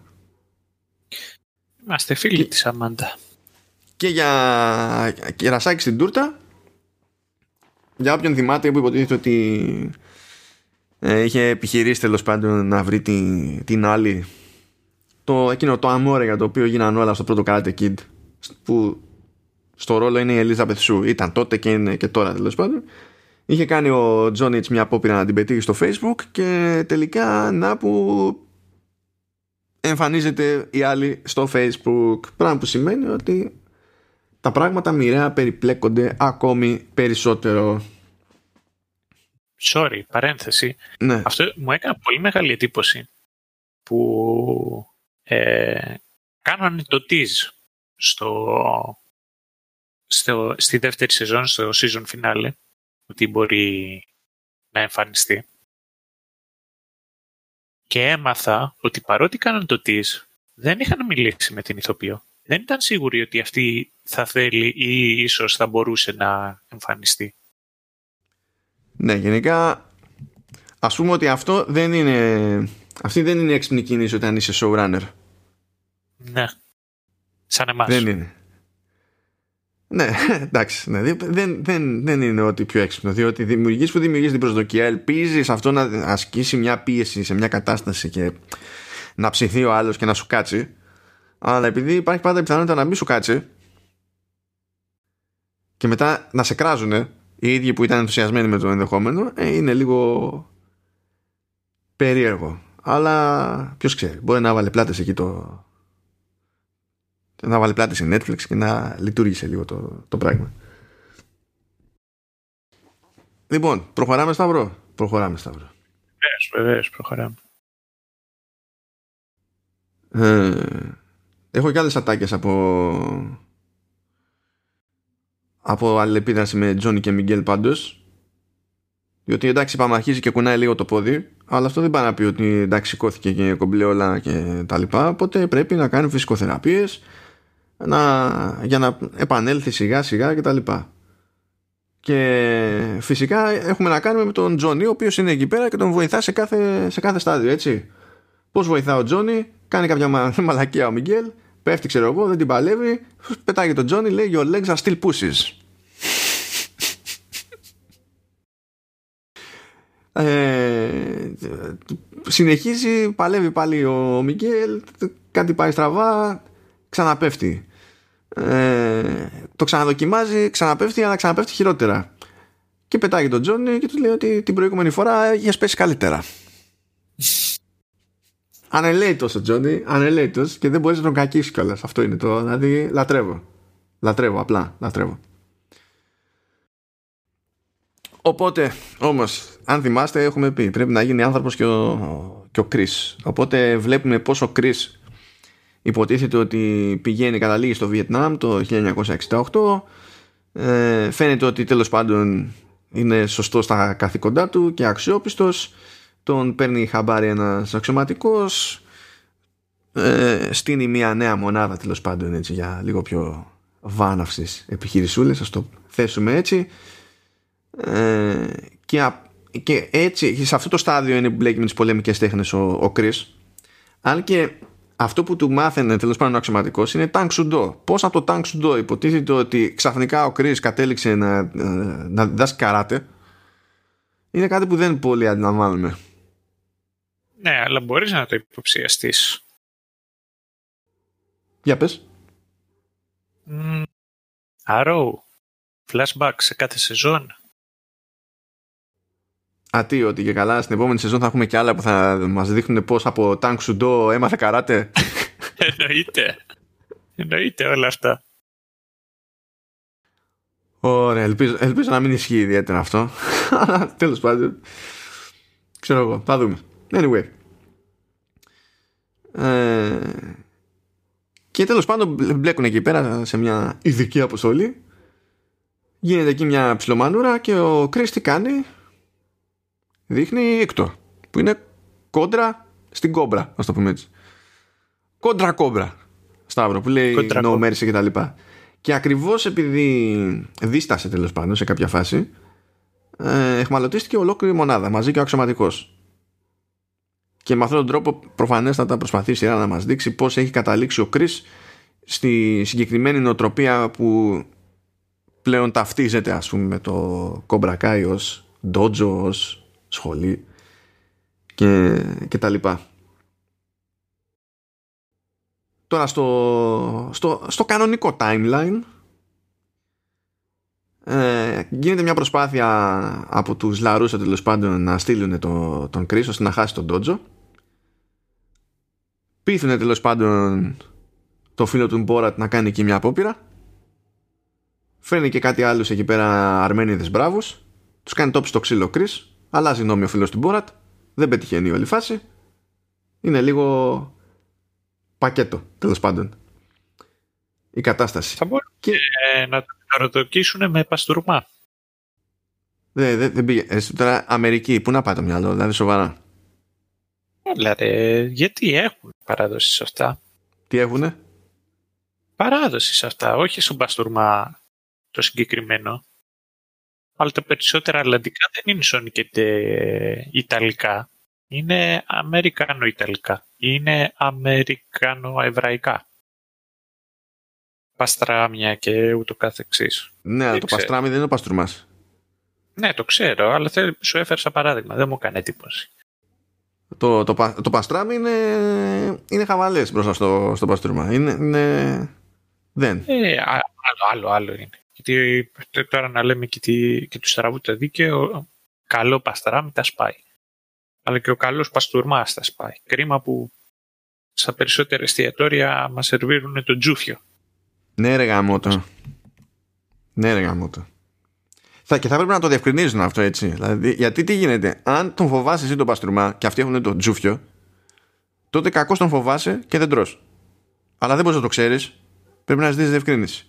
Επίσης, αν δεν τον φοβάσαι τον παστρουμά και θες να φας σόι παστρουμά, πάλι πρέπει να κάθεσαι να ψάχνεις για να δεις αν είναι σόι παστρουμά.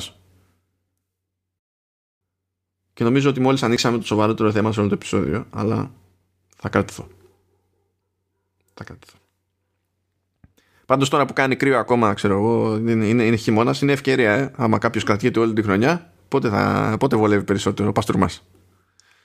Γιατί καλοκαίρι γενικά not fun. Εκτός ε, αν είστε εσόκλειστοι, ξέρω εγώ, για πάντα. Αν υδρώνεις, μην πας παστούρμα.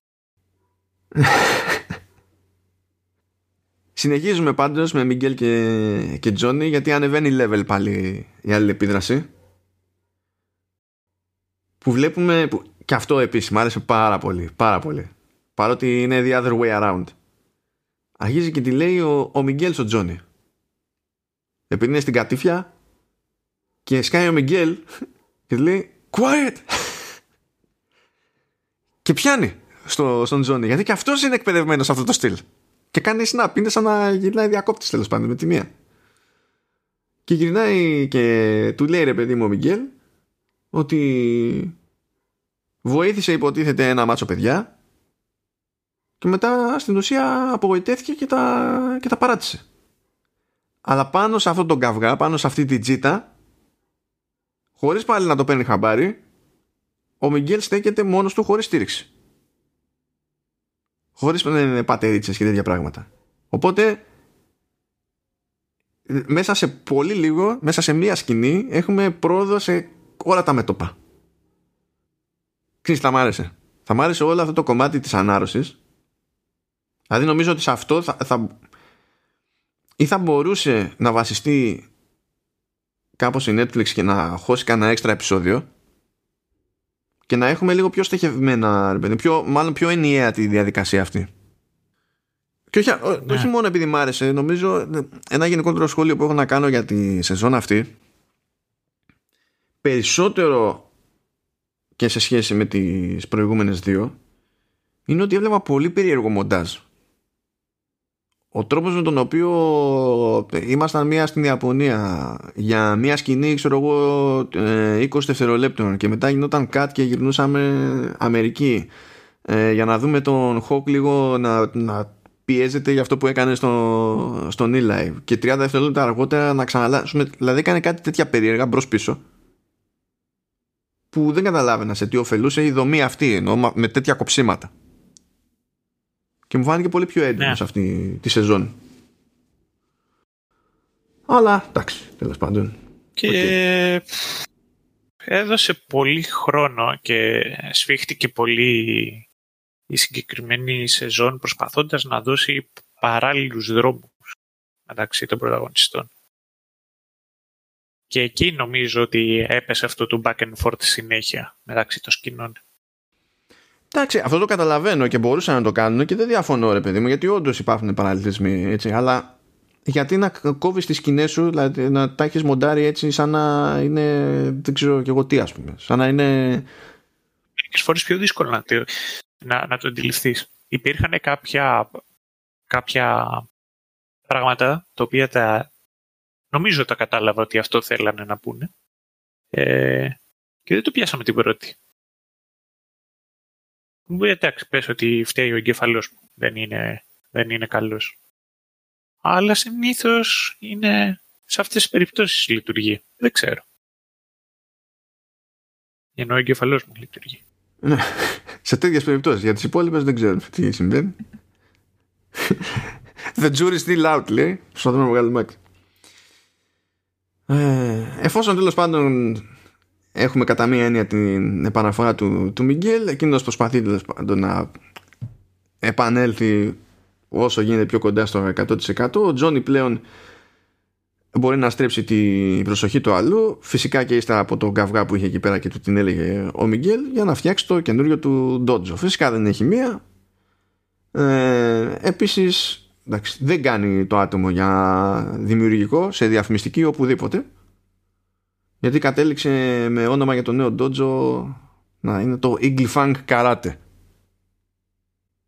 Με σήμα ένα ναϊτό με ανοιχτό το ράμφος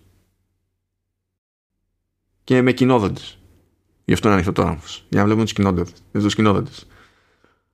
και η προπόνηση γίνεται σε, σε πάρκο γιατί είπαμε δεν έχουμε μία Φυσικά το πάρκο είναι ανοιχτό σε όλους, είναι δημόσιος χώρος, καταλαβαίνετε. Πράγμα που σημαίνει ότι μοιραία εμφανίζονται εκεί πέρα ή του Κομπρακάι, έρχεται και ο, και ο Chris, λέγονται εκεί πέρα κάτι. Εντάξει, κάτι πολύ low blows του στυλ. Εγώ δεν θα έκανα το, το λάθος, ξέρω εγώ, να, ε, να διστάσω και να καταλήξω σε κόμμα. Αυτό τώρα ε, μου κάτσε λίγο περίεργα αυτή η ατάκα. Όχι επειδή είναι κάφρικη, αλλά δεν... Μου φάνηκε ότι απλά ήταν υπερβολική. Δεν χρειαζόταν για να στηρίξει το κλίμα, για να στηρίξει την κόντρα. Και ε, μου έδειχνε ρε παιδί μου, γιατί νομίζω αυτό το είπε. Ε, ο Κρι γύρισε και το είπε, αν θυμάμαι καλά.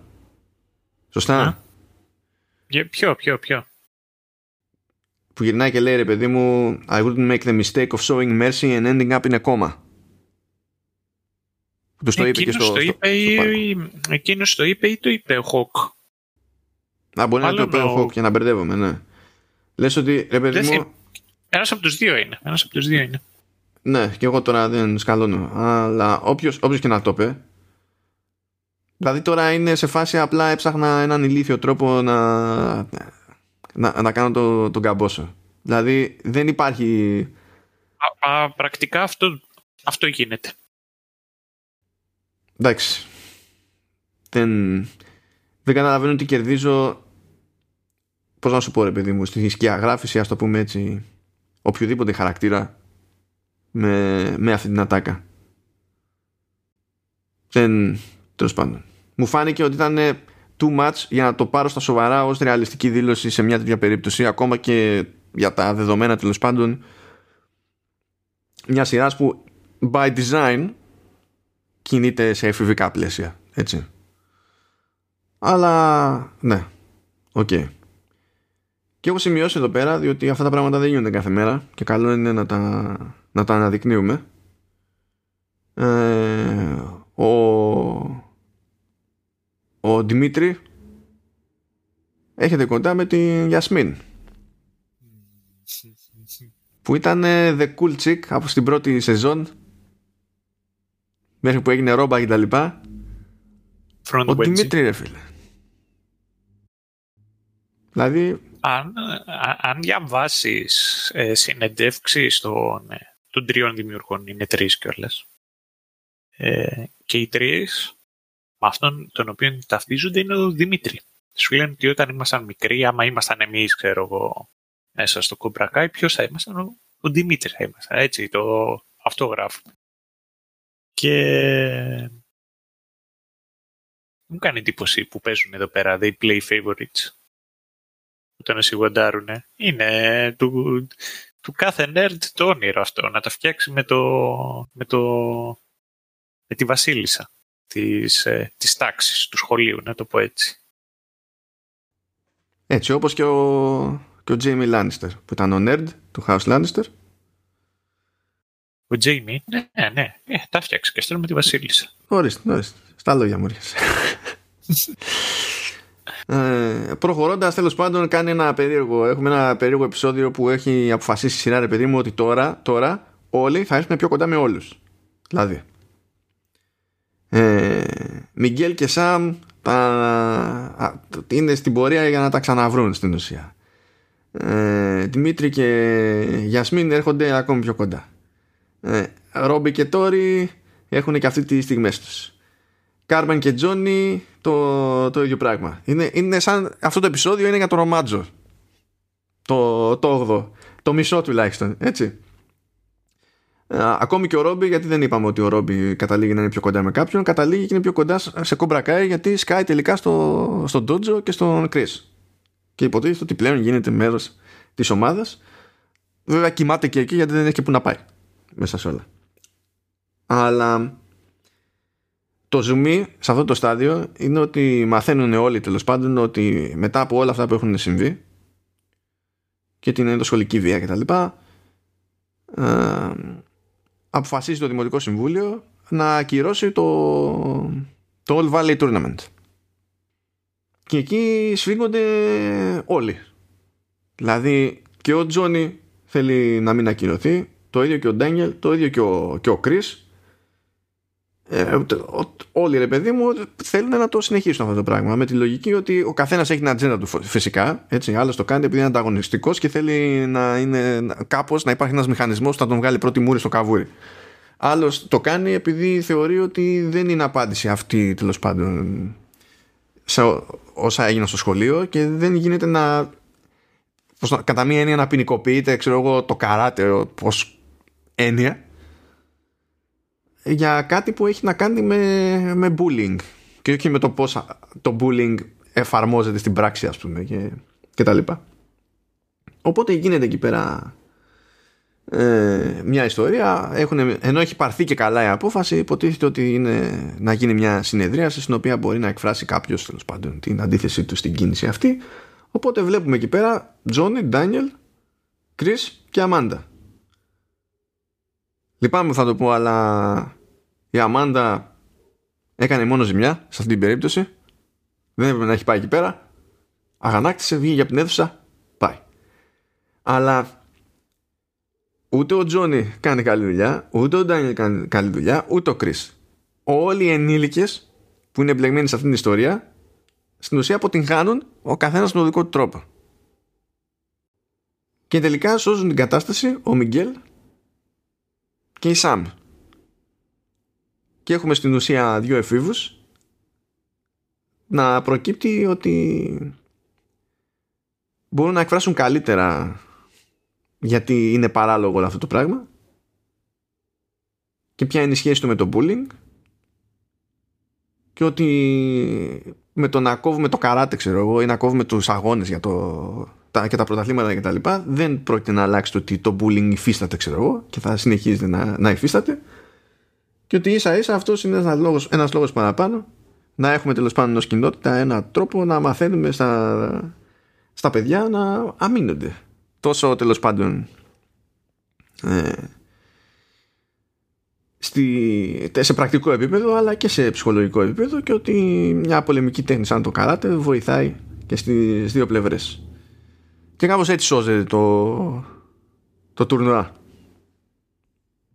Οπότε το 8ο επεισόδιο είπαμε είναι ρομάτζο παντού και η ακυροξεακύρωση του τουρνουά. Είμαστε σε αυτή τη φάση. Γιατί είμαστε σε αυτή τη φάση, δεν ξέρω αν θες να προσθέσεις κάτι εδώ πέρα, Σταύρο. Ναι, council ε, person, όχι council woman. Όχι Παναγία μου, ναι. Ναι. Μ' αρέσει που... Ξέρεις τι μ' άρεσε αυτή τη στιγμή; Μ' άρεσε που παίζει αυτό το παιχνίδι με, ε, περί πολιτικής ορθότητας ο Κρίς και το κάνει εμφανώς με τη δική του σκοπιμότητα ρε παιδί μου. Οπότε σε αναγκάζει η σειρά ε, αυτή του την παρέμβαση να μην τη θεωρήσει βελτίωση σε τίποτα.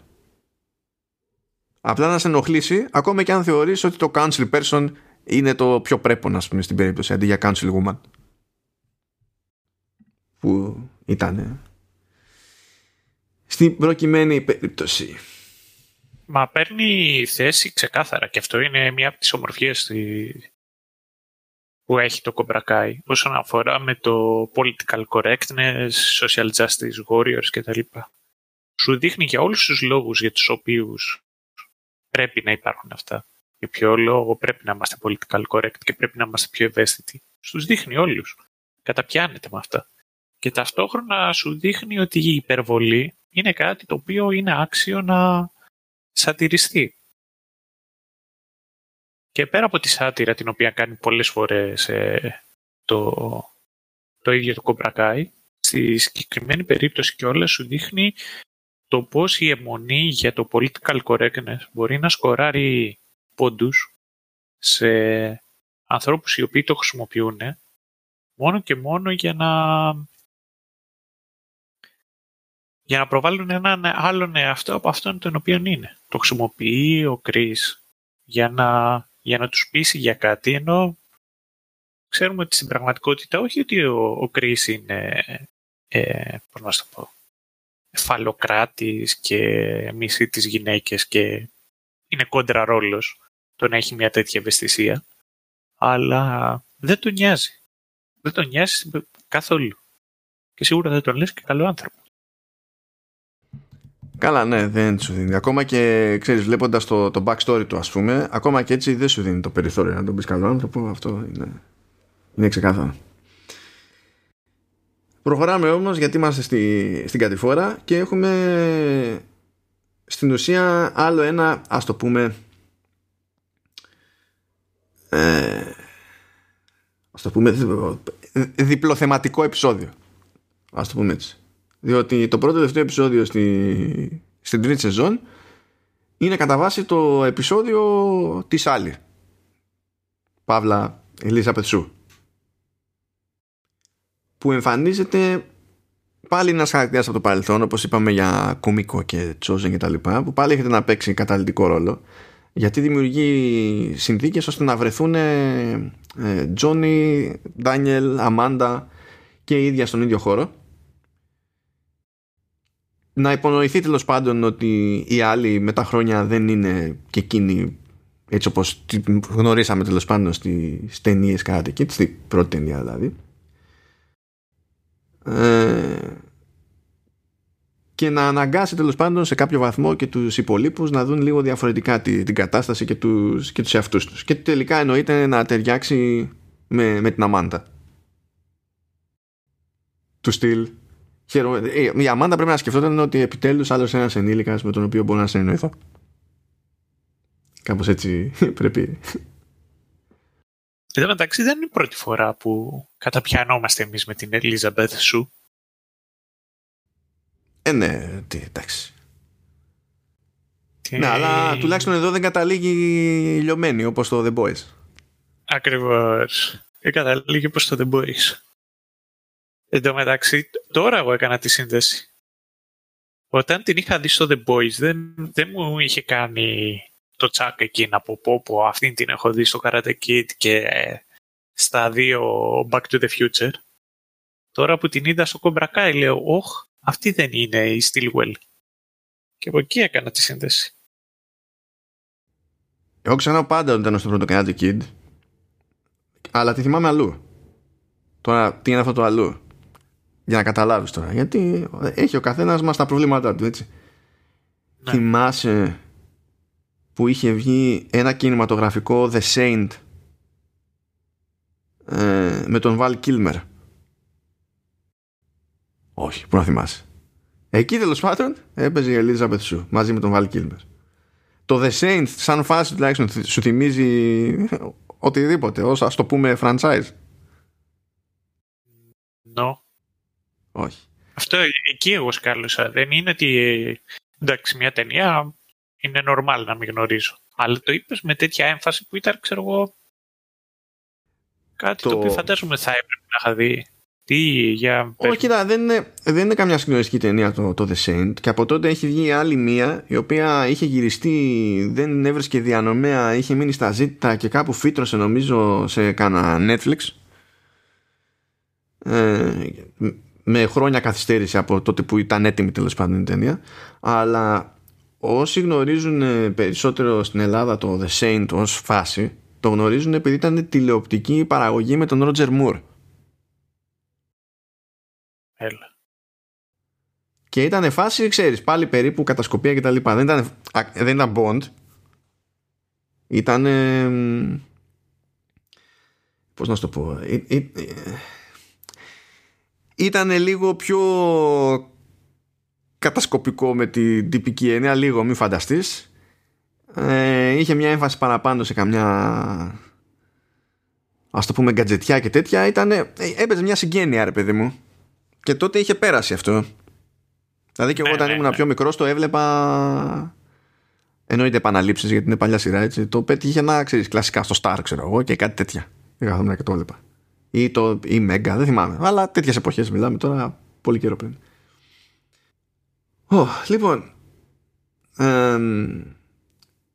αυτό ήταν το ένα θέμα σε αυτό το, το επεισόδιο, το πρώτο τελευταίο και το άλλο θέμα είναι ότι η Σάμ αποφασίζει ότι πρέπει να πει μια παπάντζα εκεί πέρα τέλος πάντων για να φέρει στον ίδιο χώρο με αφορμή τα Χριστούγεννα τα, τα παιδιά του Μιγιάγκιντο και όσους ήταν κομπρακάι και τώρα δεν είναι γιατί πήραν πόδι. Ήρθαν υποτίθεται ήρθε νέο αίμα. Ήρθαν οι ακόμη πιο ενοχλητικοί τύποι του σχολείου.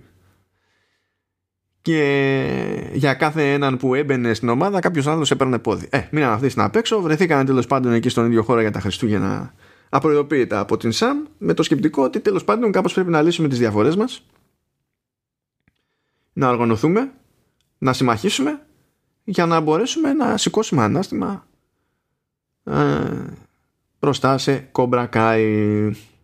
Και στην ουσία έτσι προετοιμάζεται η κατάσταση για το κλείσιμο, ρε παιδί μου, της σεζόν που εντάξει είναι, είναι κομπρακάι, πολεμικές τέχνες. Δηλαδή κάπου δεν πρέπει να έχουμε μια μεγάλη μάχη. Τι διάλογο κάνουμε εδώ πέρα.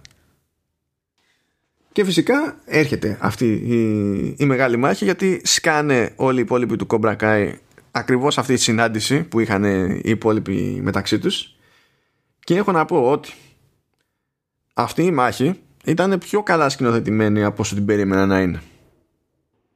Και είχε και αρκετό... Α, είχε, είχε και αρκετό μονοκάμερο εντάξει δεν ήταν όλο τώρα και καλά ένα take εντάξει αλλά είχε και αρκετό μονοκάμερο που πήγαινε από, από ζεύγος σε ζεύγος ας το πούμε έτσι πάνω στη, στη ροή της μάχης χωρίς να χάνεται η μπάλα και επιβίωνε η χορογραφία. Δηλαδή ενώ έχεις να κάνεις με τα, με τα άτομα που έχεις να κάνεις το ότι σου δίνει μια καλύτερη αίσθηση του χώρου και της μάχης του καθενός τέλος πάντων δεν κατέληγε να δείχνει ότι και καλά η χορογραφία είναι τελείως αδύναμη και σούπερ ψευτιά. Το, το, το πάλευε. Μου, μου κάτσε καλά εμένα αυτό.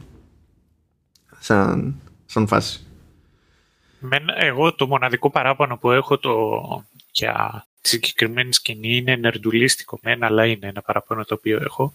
Για είναι ότι μου ήταν σε ένα τελείως διαφορετικό χώρο από ό,τι είχα καταλάβει εγώ ότι είναι το σπίτι του Ντάνιελ. Ήταν βρε παιδί μου σαν να ήταν σε κανένα πρόσωπο πιο κοντά σε σπα ξενοδοχείο με άπλα και γυάλινα μέσα παρά μια χαθιέντα στο, στα προάστια του LA. Εντάξει, απλά προσπαθούσαν οι Λαρούσο να είναι για τρίτη συνεχόμενη σεζόν λίγο πιο ταπεινή. Δεν μας δείχνανε το σπίτι τους ολόκληρο, ρε παιδί μου. Αλλά εσύ τι περίμενες, ρε Σταύρο; Δηλαδή ο άλλος έχει ολόκληρο ντότζο υποτίθεται παρά, πέρα από το σπίτι. Στη, στην πίσω αυλή. Ναι, τι περίμενες, ότι το σπίτι θα είναι μικρότερο; Αυτό να μου πεις, ναι. Ε, εδώ κάνει snap και ο Hawk με τα πολλά και αλλάζει και εκείνος πλευρά πηγαίνει με, με τους καλούς και όχι μόνο αυτό γίνεται και κατευθείαν double team με τον Δημήτρη και παίζει και παίζει ξύλο.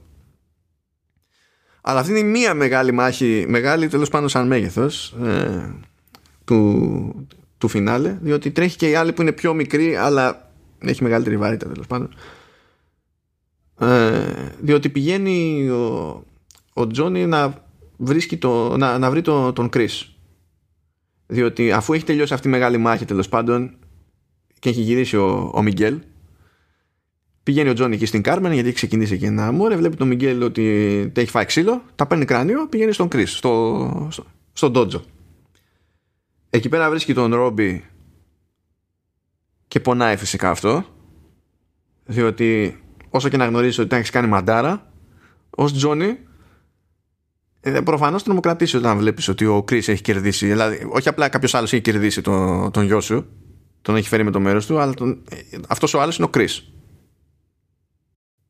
Δηλαδή κάτι που δεν έφτιασε για κανενός το παιδί, ας πούμε, ε, συνέβη στο δικό σου το παιδί. Έχω πολύ συγκεκριμένες σκέψεις για για το συγκεκριμένο γεγονός, αλλά θα τις αφήσω στο τέλος για, για σούμα. Ναι, κοντεύουμε, κοντεύουμε. Ε, ο, ο Ρόμπι τέλος πάντων εδώ πέρα φαίνεται λίγο ρομπότ είναι, και αρχίζει και λέει στον Τζόνι ότι ο, ο Sensei Chris θέλει, θέλει το καλό μας, ξέρω, θέλει το καλό όλων και δεν το βλέπεις και τα λοιπά και λέω ότι τι έγινε, ε; πότε τελειώνουν οι μπαταρίες, ήμουνα κάπως έτσι. Α, και τέλος πάντων γίνεται εκεί λίγο μανούρα, ξεκινάει η μάχη Τζόνι με Chris. Ε, και μπαίνει μέσα στη, σε αυτή τη φάση τέλος πάντων και ο, και ο Ρόμπι ο οποίος πάει να ρίξει ξύλο στο, στον πατέρα του στην ουσία και βλέπουμε το, τον Τζόνι να τα φέρνει έτσι τέλος πάντων η ζωή ώστε να αναγκάζεται να παίξει αμυντικά να παίξει δηλαδή τελείως ανάποδο στυλ στη, στη μάχη από ό,τι έχει μάθει να κάνει. Και από ό,τι έχει μάθει να διδάσκει και όλους τους υπολείπους έτσι. Και για να κλείσει αυτός ο κύκλος εμφανίζεται ο Ντάνιελ σε αυτή την, την περίπτωση. Και βλέπουμε τον Ντάνιελ μετά από τα μαθήματα στην Οκινάουα με τον Τζόζεν βλέπουμε όμως τον, τον Ντάνιελ να κινείται επιθετικά και τελικά σταματάει λίγο έτσι πριν το τελειωτικό χτύπημα ας πούμε. Οπότε έχουμε τις δύο σχολές κατά μία έννοια να, λόγω των περιστάσεων να καταλήγουν να παίζουν κόντρα ρόλο και δεν είναι τυχαίος φυσικά αυτός ο, ο συμβολισμός προφανώς διότι καταλήγουν μετά από αυτή την εμπειρία να λένε ότι θα το λύσουμε παραδοσιακά. Όλη αυτή την κόντρα θα τη, θα τη λύσουμε στο, στο τουρνουά που τελικά θα γίνει. Και έτσι στείνεται τέλος πάντων η φάση για την τέταρτη σεζόν που εκεί αναμένεται πιο σφαγούλα φαντάζομαι. Και έχουμε το κλείσιμο που πλέον και οι μαθητές του Τζόνι και οι μαθητές του Ντάνιελ είναι στο ντότζο του Ντάνιελ και κάνουν κοινό μάθημα. Δεν έχουμε δει ακόμη πώς λειτουργεί αυτό το μάθημα και είμαι πολύ περίεργος να το δω αυτό στην τέταρτη σεζόν γιατί υποτίθεται ότι για να γίνεται έτσι έχουν αντιληφθεί και οι δύο ότι και ο, ο καθένας ξεχωριστά έχει πράγματα να μάθει στους μαθητές του άλλου. Και κάπως αυτό θα πρέπει να δέσει για να δημιουργήσει ένα διαφοροποιημένο στυλ καράτε ας πούμε το οποίο θα έρθει αντιμέτωπο με την πιο γνωστή ας το πούμε έτσι ε, προσέγγιση του, του Chris. Κάπως, κάπως έτσι. Και περιμένουμε φυσικά να δούμε τι θα γίνει στην τετάρτη σεζόν. Τώρα έχουμε αφήσει πολλά πράγματα απ' έξω από την όλη φάση η αλήθεια είναι. Αλλά το ζήτημα είναι η συζήτηση και φυσικά δεν έχει κανένα νόημα να μας ακούσετε τόση ώρα άμα δεν έχετε δει τη, τη σεζόν. Θα έχετε πάθει ζημιά αλλά προειδοποιήσαμε όπως προειδοποιούμε πάντα. Ε, Ας προσέχατε. Ναι. Οπότε για να πες γιατί είπες ότι έχεις γενικότερα σχόλια. Για, για να ακούσω. Καλά, γενικότερα σχόλια. Έχω πάρα πολλά σχόλια. Το θέμα είναι, για μένα είναι ψηλομιστή, πώς να σου πω, κάπως θυσιάστηκε όλο το arc του, του Ρόμπι. Δηλαδή, το ότι πήγε στη φυλακή, δείχνει ότι έχει κάποια θετικά στοιχεία, ότι δεν είναι καρφή να καρφώσει τον άλλον επειδή τον επήραξε και τέτοια πράγματα δείχνουν κάποια θετικά στοιχεία. Και γενικότερα η όλη φάση με τον Chris είναι ως ένα σημείο, πώς να σου το πω, κάτι σαν τον Emperor είναι. ο Ρόμπι να είναι ο... Τώρα ο Λουκ ή ο Άνεκιν. Δεν ξέρω. Τέλος πάντων να είναι ένας από τους Skywalker, τους παλιούς, όχι τους πιο καινούργους. Βλέπετε τι είναι τέτοια. Ναι. Αυτή είναι, ναι. Τώρα, ε, κοίταξε, κάποια πράγματα τα οποία συμβαίνουν με το Chris και με το Ρόμπι. Εγώ αναρωτιέμαι μερικές φορές αν ο Chris σε, σε κάποια στοιχεία ίσως έχει δίκιο, φέρει πίν. Ε, ίσως οι διδαχές του Chris τουλάχιστον στη, στην απλότητά τους, ας μην πούμε πολύ βαθιά, ας μην ψάξουμε το endgame που θα φτάσει και από εκεί, ίσως αυτές οι απλές διδαχές να μπορούσαν να βοηθήσουν τον τρόπο ζωής του Τζόνι. Δηλαδή, ο, του Τζόνι του λείπει η πειθαρχία, του λείπει η κατεύθυνση, του λείπει κάποιος ο οποίος να, να του δίνει ένα νόημα.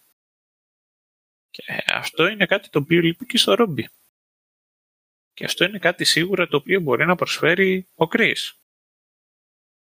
Και αλήθεια είναι ότι ο, ο Τζόνι ενώ είναι ωραία η ιστορία του. Είναι πολύ ωραίο να, το, να τον παρακολουθείς και να τον αγαπάς. Είναι και κάπως μυστήρια και η δικιά του η, η όλη φάση. Αν μην τι άλλο, ό,τι και σχέση να έχει με τον πατριό του, τον έκλειψε. αν μη τι άλλο, εγκατέλειψε το ίδιο το παιδί το οποίο βρισκόταν φυλακή. Σε κάτι το οποίο εγώ προσωπικά δεν κατάλαβα ότι ήταν ανωτέρα βία που έχασε το ραντεβού. Όχι, δεν ήταν, δεν ήταν ανωτέρα βία. Απλά αυτό που έλεγα εγώ ήταν ότι μπορείς να κατανοήσεις γιατί ναι, ναι, μπορείς. Ε, Αλλά... ε, ε, ήταν εστιασμένο στον Μιγγέλ και ότι χάθηκε κάπου σε αυτό ρε παιδί μου. Καταλαβαίνεις τη λογική αλλά δεν δικαιολογεί τη φάση γιατί είναι, είναι ηλίθιο αυτό που, που έκανες στην ουσία. Γιατί υπήρχε τρόπος να διαχειριστείς και τα δύο. Απλά είναι κουλός ο, ο Τζόνι. Ήταν με την άλλη.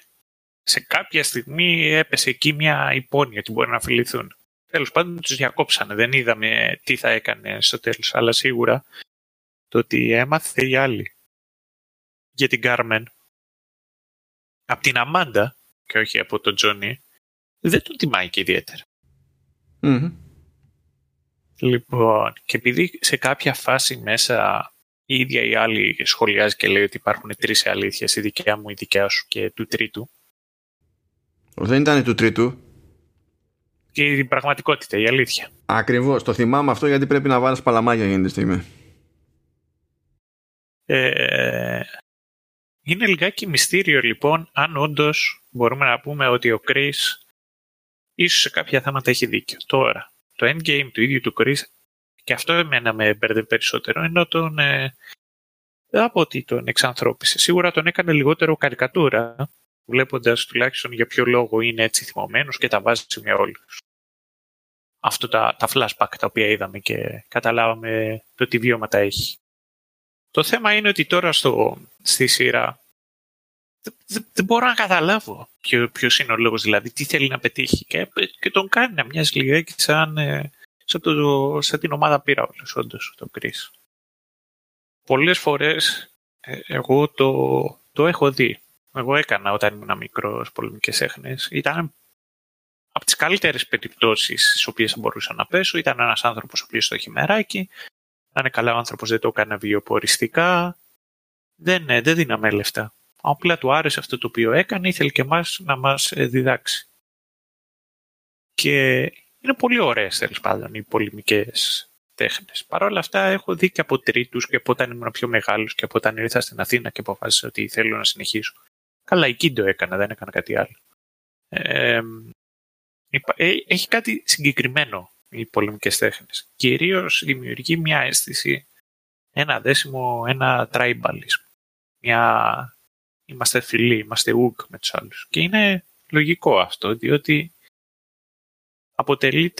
αποτελούνται οι πολεμικές τέχνες, τουλάχιστον για αυτούς οι οποίοι τις εξασκούν, ε, κάτι το οποίο σε δένει τον πω, να τον πω συνάδελφο, να τον πω σύντροφο. Αν, αν είμαστε αριστεροί. Λοιπόν, και αυτό έχει, αποτελείται από τρία κομμάτια το, το δέσιμο το οποίο αισθάνεσαι. Είναι σίγουρα η άσκηση, η κόπωση, το ότι αλληλεπιδράς με τον άλλον. Ω ένα σημείο υπάρχει και ένα είδος, ε, πώς το λένε, χορογραφίας που κάνεις. Σε βοηθάει αυτό. Δένεσαι με τον άλλον είναι αυτή η αίσθηση του brothers in arms, παρότι δεν είμαστε στον πόλεμο που είσαι μαζί με τον άλλον. Ναι. Θα φας καμία κλωτσιά, θα πεις συγγνώμη, θα ρίξεις καμία κλωτσιά, θα ανοίξεις κανένα στη μύτη. Είναι ένα δέσιμο, βρε παιδί μου, αυτό το πράγμα. Και μετά στο τέλος είναι και μια κοινή κουλτούρα, μια νέα φιλοσοφία την οποία απορροφάς, την απορροφάς πολύ πιο έντονα άμα είσαι μικρότερος. Το θέμα είναι ότι πολλές φορές οι πολεμικές τέχνες δημιουργούν και κάποια groups από ανθρώπους που θυμίζουν πολύ περισσότερο cult. Γιατί πολλοί άνθρωποι δίνουν έμφαση στο να δημιουργήσουν ένα σύνολο το οποίο είναι δεμένο, πειθαρχημένο και πάνω απ' όλα υπάκουο. Και σε αυτές τις περιπτώσεις είναι σαν να διδάσκουν τα παιδιά όχι μια φιλοσοφία, όχι ένα τρόπο σκέψης, όχι άθληση, αλλά μία σαν ένα φόβο, σαν μία ότι πρέπει να είμαστε έτοιμοι και ο κίνδυνος καραδοκεί και δεν μπορώ να το καταλάβω. Εγώ το βίωσα τουλάχιστον και στην Αθήνα όταν ήμουν. Και εντάξει, συνειδητοποιώ ότι είναι πολύ καλό το να δημιουργείς εχθρούς σε επιτροπλήσεων φα... φανταστικούς εχθρούς. Όχι ότι δεν υπάρχουν απειλές και μπορεί να σου συμβεί κάτι στον δρόμο αλλά σε συγκεκριμένη περίπτωση μιλάμε για φανταστικούς εχθρούς, γιατί βοηθάει στη συσπήρωση και να είσαι πιο συγκεντρωμένος και κυρίως πιο υπάκους. Και σε αυτές τις περιπτώσεις συνήθως αυτά τα group τα οποία κάνουν πολεμικές τέχνες κάποιος από πάνω έχει με τον έναν με τον άλλο τρόπο πολιτικούς σκοπούς. Δεν νομίζω ότι το κομπρακάι θα μπει σε αυτή τη περίπτωση. Παρότι είναι ένα άγγλ το οποίο εμένα μου αρέσει.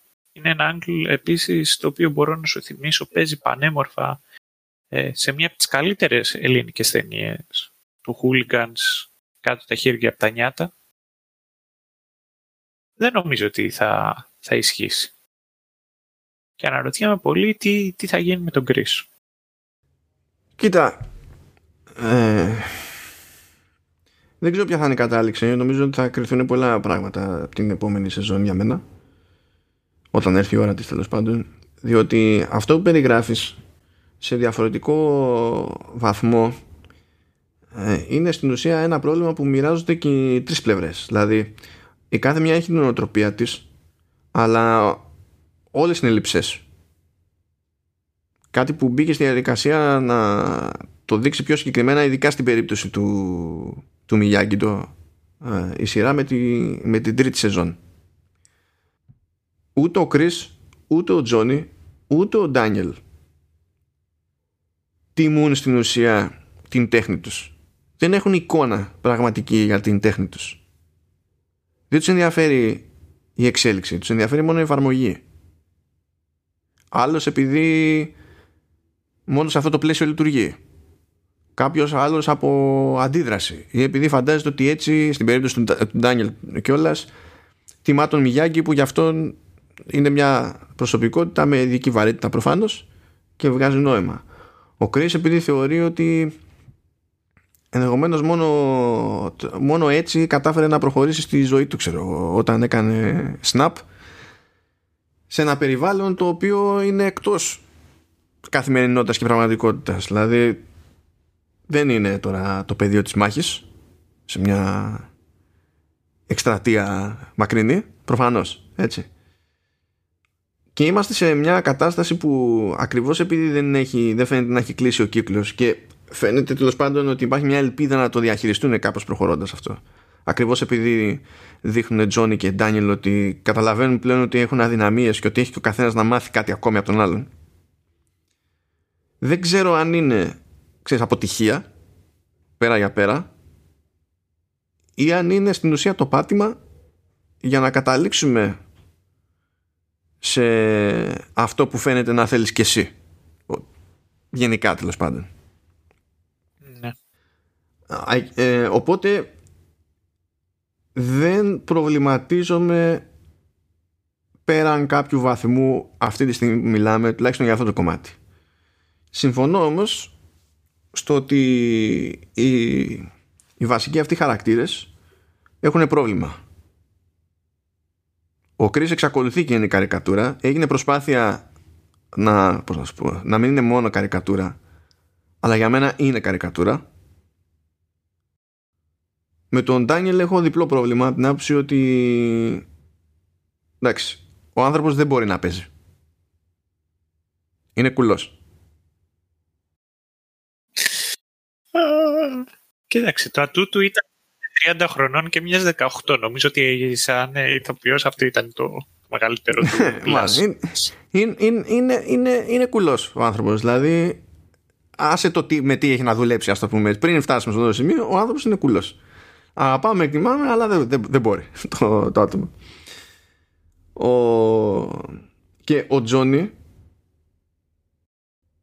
ε, εντάξει, ο, ε, ο Τζόνι μπορείς να πεις ότι έχει παρουσιάσει μια χ εξέλιξη παρότι εξακολουθεί και έχει τα προβλήματα που περιέγραψες και εσύ που σου δίνουν πάτημα τέλος πάντων να μην μπορείς να τον εκτιμήσεις συνολικότερα σαν, σαν άνθρωπο. Παρ' όλα αυτά δεν έχει μείνει ως προσωπικότητα. Ο καλά, ο δάσκαλος έχει μείνει σε μεγάλο βαθμό στάσιμος αλλά και στη ζωή την ίδια τη δική του. Αλλά ως προσωπικότητα μου φαίνεται ότι τουλάχιστον έχει προχωρήσει προς τα κάπου αλλά δεν βλέπω κι εγώ μέχρι στιγμής ποια μπορεί να είναι φυσική του κατάληξη. Δεν έχει προσπαθήσει δηλαδή να το δείξει πέρα για πέρα η, η σειρά αυτή. Όπα, για κάτσε λίγο ρε ε, Έχει μεγάλο ενδιαφέρον το, για μένα αυτό το οποίο είπες, διότι κατ' με και παρότι όταν κάθισαν εκεί και είπαν τα δικά τους, ε, από ό,τι είχαν εκεί τρεις, ε, Λες στο, στο δημοτικό τέτοιο συμβούλιο που τα λέγανε. Συμβούλιο, ναι. Που πλάκα-πλάκα εδώ πέρα στην Ελλάδα μπορώ εγώ να πάω εκεί και να τους πιάσω αυτούς και να υπάρχει ε, για ανοιχτή ακρόαση. Νομίζω υπάρχει. Ανοιχτή ακρόαση, ξέρω εγώ. Νομι, νομίζω, Αυτό τέλος πάντων, Νομίζω ότι γίνεται. Δηλαδή, ακόμα και να μην είναι κάτι, ξέρεις, ψηλό στάνταρ, δεν νομίζω ότι σε ίδιες περιπτώσεις υπάρχει, έχει κάποιο στο περιθώριο να σε εμποδίσει. Έτσι κι αλλιώς. Ναι, καλή φάση. Τέλος πάντων, εγώ νομίζω ότι και οι δύο έχουν. Ε, είναι πολύ συγκεκριμένος ο λόγος για τον οποίο θέλουν να υπάρχει το καράτε και το τι αντιπροσωπεύει πέρα από τις ideas από ονόματα και φιλοσοφία και, και, και, και, και. Και εκεί για μένα ξεκινάει και τελειώνει και η οποιαδήποτε, το οποιοδήποτε debate μπορεί να έχουμε μεταξύ των δύο χαρακτήρων. Για μένα ο Ντάνιελ είναι αυτό το παιδί το οποίο είχε, έναν, ε, είχε ένα πρότυπο, ένα πατέρα, να πούμε έτσι, ο οποίος ήταν ε, above and beyond, ήταν ένα, μια θρηλυκή έτσι, προσωπικότητα. Ήταν πάνω από άνθρωπος αυτό, αυτό το πλάσμα. Ε, αλλά ταυτόχρονα καμία από τις εμπειρίες που είχε αυτός ο άνθρωπος. Και μιλάω βέβαια για το Μιγιάγκη.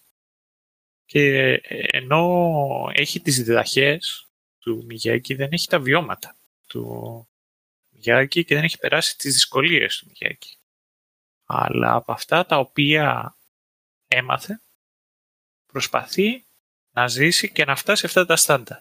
Το οποίο είναι δύσκολο. Είναι κάτι το οποίο το καταλαβαίνω είναι πολύ συν να έχεις ένα τέτοιο θετικό πρότυπο χωρίς να τα έχεις βιώσει και ταυτόχρονα προσπαθείς να, να είσαι ένας τέτοιος άνθρωπος. Να έχεις ε, αυτή την καλή προαίρεση. Απ' την άλλη, ο Τζόνι είναι ένα παιδί το οποίο μεγάλωσε σε ένα σπιτικό στο οποίο δεν πέρασε καλά ένα σπιτικό στο οποίο υπήρξε βία, βρε παιδί μου. Όχι φυσική, αλλά δέχτηκε bullying. Και ο Τζόνι έκανε την επιλογή κάποια στιγμή στη ζωή του, πάρεσε, χτύπησε το χέρι του και είπε, ξέρεις κάτι, εγώ δεν θα γίνω έτσι. Δεν πρόκειται να γίνω έτσι. Ο ένας λοιπόν προσπαθεί να αποδείξει ότι είναι άξιος αυτής της κληρονομιάς της οποίας έχει. Το είναι ο Ντάνιελ. Και αυτό πολλές φορές να βλέπεις λιγάκι μου, μου θυμίζει κλισέ κυρίως ελληνικό του, του πατέρα με την κόρη και είναι λιγάκι ατσούμπαλος. Αλλά ταυτόχρονα έχει ένα πρότυπο και προσπαθεί να το ακολουθήσει. Δεν είναι τυχαίο που κάθε φορά που σκαλώνει αναζητάει κάτι από τις διδαχές του Μιγιάκη για να προχωρήσει. Αλλά απ' την άλλη έχει τον Τζόνι, ο οποίος τα έχει κάνει σκατά, τα έχει κάνει χτάρμα. Παρ' όλα αυτά, ο τύπος προσπαθεί να υπερβεί το πεπρωμένο του. Αυτό το οποίο οι περισσότεροι είναι καταδικασμένοι να κάνουν. Να αναπαράγουν μια άσχημη κατάσταση.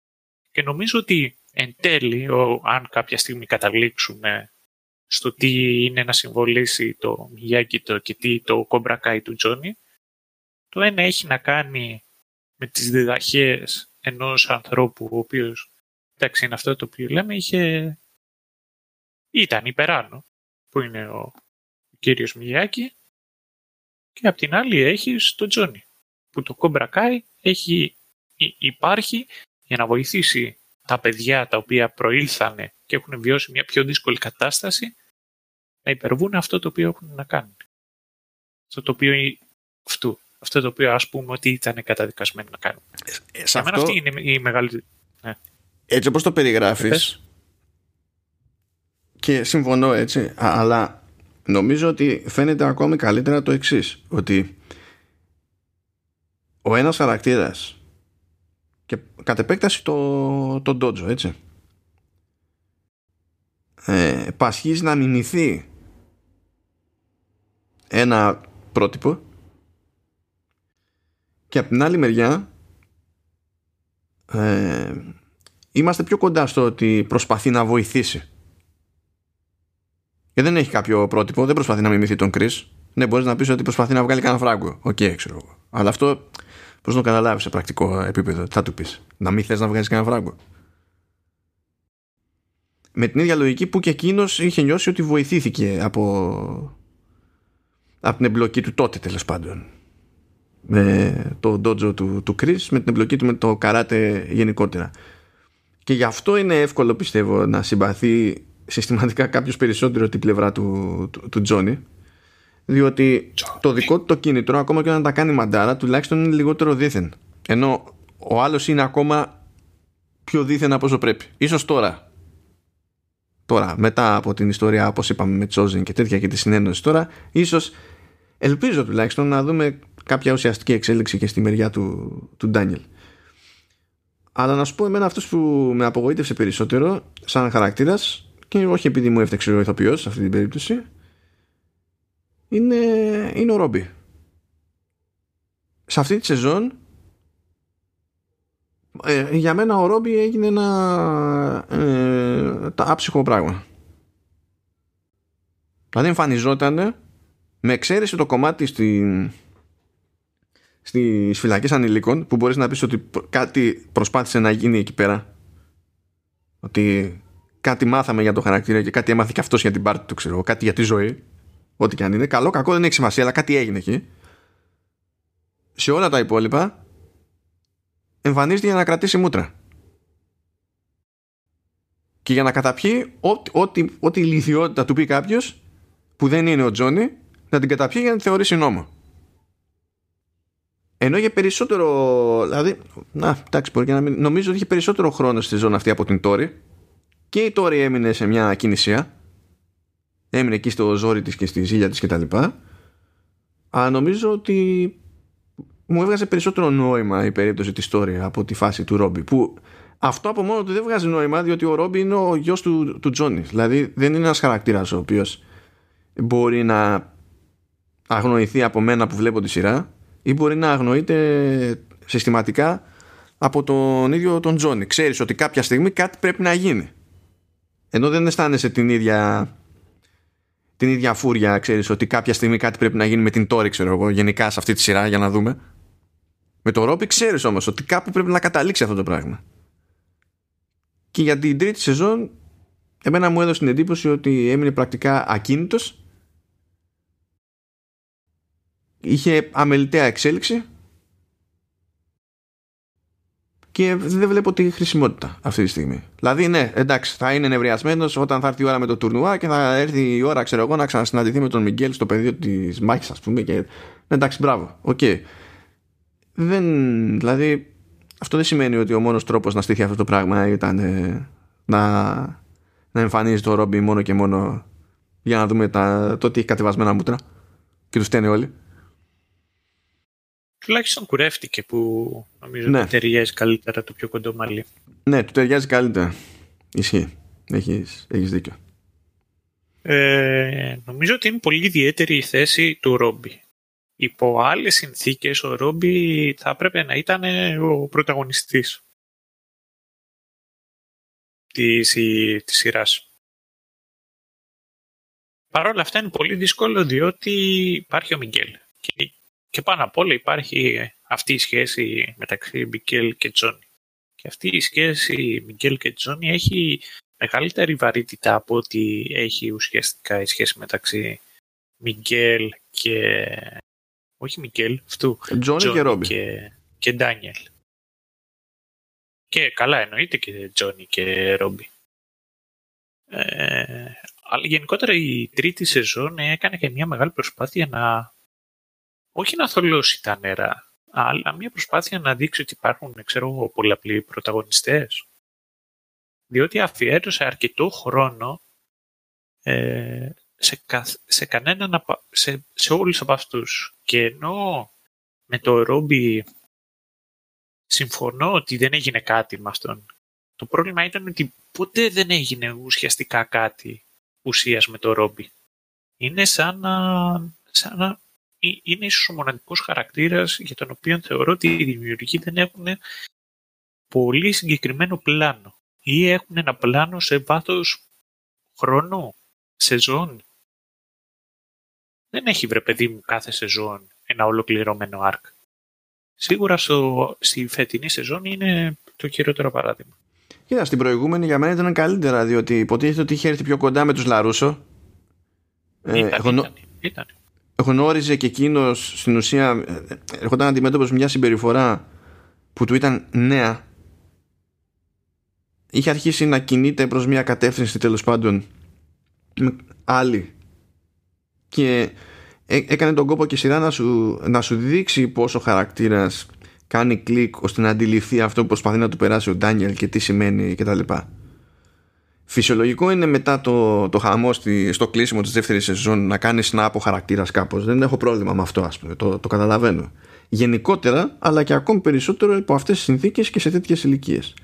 Αλλά για μένα ακόμα και αυτό δεν δικαιολογεί τη, τη χρήση του χαρακτήρα τέλος πάντων στη, στην τρίτη σεζόν, τουλάχιστον έτσι όπως τη, όπως τη βλέπω. Ναι, ναι, ναι. Και ε, αν πούμε ότι στο τέλος θα φτάσει για τον οποιοδήποτε λόγο στην επόμενη σεζόν ο, ο Ρόμπι να είναι ο main villain ο οποίος θα, θα πάει με τα, με τα μαθήματα τα οποία του έχει κάνει ο Κρίς να καταποντήσει το βρώμερο το Μιγγέλ και ξέρω εγώ τι έγινε villain. Ε, σίγουρα θα περιμένω ότι σε κάποια φάση θα παιχτεί κάποιο redemption arc. Και εκεί δεν έχω μεγάλες ελπίδες. Διότι το Redemption Arc, ας πούμε, ότι αυτό ήταν το main event για τον Hook, εμένα δεν με ικανοποίησε. Δεν ήταν κακό, δεν με ικανοποίησε. Και για μένα το καλύτερο αντίστοιχου βεληνικούς σειρά θεματική και και και ε, Redemption Arc σε χαρακτήρα που έχω δει είναι του Steve στο Stranger Things. Εμένα ο Steve είναι ο αγαπημένος μου χαρακτήρας στο Stranger Things. Καλά, ο, η αλήθεια είναι ότι ο Steve ξεκινάει και με ένα συγκριτικό πλεονέκτημα διότι δεν στον, δεν στον δείχνει ποτέ να καταλήγει τόσο καθήκη. Ναι. Η αλήθεια, Όχι, δηλαδή γιατί μικρότερη διαδρομή. Βρε, σπάει και την κάμερα του, πώς τον λένε αυτού του Βρετανού που τον πιάσαμε κοκαίνη. Ναι, ναι δεν μιλάμε όμως για τέτοιο level. Άλλο πάω κάμερα, άλλο τα τσουγκρίζω με ε, όλους μου τους καλούς φίλους πηγαίνω και ρίχνω ξύλο, σπάω χέρια, κλέβω, δηλαδή, εντάξει, άλλη ανθρωπή. Αλλά καταλαβαίνω και, και συμφωνώ κιόλας δεν είναι, απλά θεωρώ ότι ήταν πιο εύκολο να, το, να γίνει αυτό σωστά με, με τον Steve από ότι ήταν με, το, με τον Hawk. Αν και με τον Hawk έγινε πιο απότομα πάλι από όσο είχε νόημα ακόμη και με, στα δεδομένα τη, του Κομπρακάη ας πούμε. Το απότομα εννοώ έγινε το, το snap στο τελείωμα το ότι ξαφνικά πάμε, πάμε πάλι με τους καλούς. Ναι. Και μετά αυτό το οποίο θέλω να δω κιόλας το τι θα γίνει είναι και το όχι για τον ίδιο το Ρόμπι σαν Ρόμπι που και εκεί θεωρώ ότι όπως είπα περιθώρια για βελτίωση, αλλά το, το τι ρόλο έχει ο Ρόμπι σαν χαρακτήρας και για τους υπόλοιπους. Και τι θέλω να πω με αυτό. Είναι ότι βλέπεις το πόσο σημαντικός είναι ο Μιγγέλ για τον Τζόνι. Και κατ' επέκταση για το πώς αν, αν κάποιος αξίζει να θεωρείται, ξέρω εγώ, καλός σέντσεϊ στο ίδιο επίπεδο με τον οποίο είναι το απόλυτος θεός του Μιγέγκιβερς που είναι ο ίδιος ο Μιγέ και αυτός είναι ο, ο ίδιος ο Τζόνι. Και όλα αυτά μέσα από τον ίδιο τον Μιγγέλ. Είναι αυτό το οποίο είπαμε, τα back and forth τα οποία πεζόντουσαν. Είχε ενδιαφέρον το παραλληλισμός ο οποίος είχε παιχτεί με, με τα γράμματα τα οποία διάβασε, διάβασε ο Ντάνιελ στην Οκινάουα και έχει ενδιαφέρον για το πώς ε, μιλάει ο Τζόνι στην άλλη γιατί βλέπεις ότι υπάρχουν δρόμοι παράλληλοι.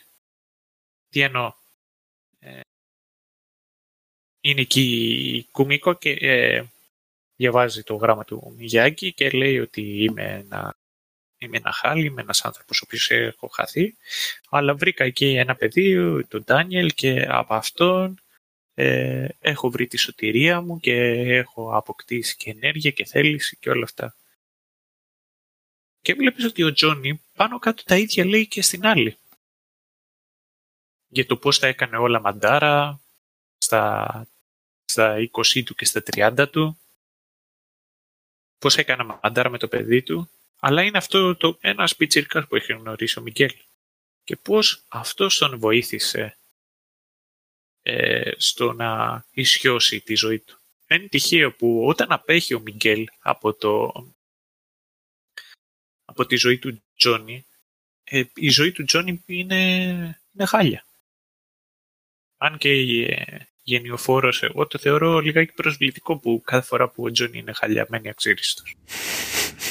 Αλλά ναι, όταν ε, δεν υπάρχει ο Μιγγέλ μέσα στη ζωή του Τζόνι, ο Τζόνι είναι αξίριστος την σανίδα σωτηρίας. Και αναρωτιέμαι και στο τι ρόλο θα παίξει εν τέλει ο ίδιος ο, ο Ρόμπι. Και ενώ θα ήταν κάτι το οποίο είναι πολύ ωραίο να το δούμε για τον ίδιο τον Τζόνι, θα μου άρεσε πολύ αν ο Ρόμπι θα μπορούσε να αποτελέσει, πώς να σου το πω, όχι σαν είδα σωτηρίας, αλλά ο χαρακτήρας ο οποίος θα σπρώξει προς τα μπροστά σαν χαρακτήρες. Είτε τον Ντάνιελ, που ήδη φάνηκε ότι έχουν ένα δέσιμο, ας το πούμε, σε προηγούμενη σεζόν, παρότι τον ρουφιάνεψε. Κάτι το οποίο είδαμε ότι το θεωρεί σημαντικό ο Ρόμπι. Ο Ρόμπι δεν ρουφιάνεψε το συγκρατούμενό του. Αλλά θα έχει πολύ μεγάλο ενδιαφέρον άμα θα είναι η, η σωτηρία του ίδιου το Κρίς αν θα επαναφέρει το balance του Μιγέγκεφερς. Ρομπής. Να σου πω, εγώ δεν πολύ βλέπω σωτηρία για τον Chris. Μπορεί να το κάνουν λίγο πιο μελό και τέτοια. Αλλά νομίζω, ε, ε, θα πόνταρα, ας το πούμε έτσι, ότι θα συνεχίσουν οι παραλληλισμοί και ότι μια εύκολη διέξοδος για τον Ρόμπι είναι να αναγκαστεί ο Ρόμπι να, να προσγειωθεί ακριβώς όπως αναγκάστηκε να προσγειωθεί ο Τζόνι στα νιάτα του να αποτυγχάνοντας στο, στο τουρνουά. Ε, ταιριάζει μάλιστα και με αυτό που είπες για το γράμμα του Μιγιάγκη που διάβαζε η κόμικο στο, στον Ντάνιελ ε, διότι άσχετα τώρα με το πώς εξηγεί το οτιδήποτε ο Τζόνι στην άλλη για την κατάσταση στην οποία βρίσκεται μετά από τόσα χρόνια είναι εύκολος ο παραλυσμό, ξέρεις, που λέει ο Μιγιάγκη ότι είμαι χαμένος, είμαι βασανισμένος, είμαι έτσι, αλλά βρήκα εκεί μια διέξοδο. Δηλαδή, είναι πολύ εύκολο να σκεφτείς, ναι, αυτό ακούγεται, αυτό θυμίζει περισσότερο την κατάσταση στην οποία βρίσκεται ο Τζόνι παρά την κατάσταση του, του Ντάνιελ. Και ο Μιγιάγκη ε, με ένα ξένο παιδί, ας το πούμε, κατάφερε και έστρεψε τα πράγματα και βρήκε τη δική του ισορροπία. Ο Μιγγέλ επίσης είναι ένα ξένο παιδί για τον Τζόνι. Δεν είναι ο Ρόμπι που είναι δικός του γιος. Και ίσως αυτό να είναι το πάτημα για να έρθουν όλα και να κάνουν κύκλο. Και αυτό εμένα μου ακούγεται ότι υπάρχει μια ελπίδα να λειτουργήσει καλύτερα αφήνοντας εκτός κύκλου, αλλά μια και καλή ρε παιδί μου τον Κρι. Από ποια άποψη; Γιατί αν το καταφέρει όλο αυτό ο Τζόνι, τότε μέσα στο μυαλό μου είναι σαν να περνάει μια και καλή σε άλλη εποχή το Cobra Kai Dojo γενικά. Και ένας τρόπος να συμβολιστεί αυτό το πράγμα δεν είναι απλά μια νίκη σε ένα τουρνουά, χαίρομαι πολύ. Αλλά να αποκοπεί όντως η επιρροή του, του Chris. Αλλά θα δούμε. Αυτό τώρα είναι εντάξει, στοιχήματα για την τέταρτη σεζόν. Έχεις να κάνεις κανένα άλλο ποντάρισμα, Σταύρο; Ναι, θέλω να γυρίσει πίσω ο Τζόνι, να κάνει δικό του το κουμπρακάι, γιατί το Eagle Fang Karate δεν είναι το ίδιο μπατάς. Ναι, δεν είναι. Όχι, είναι, είναι αποτυχία.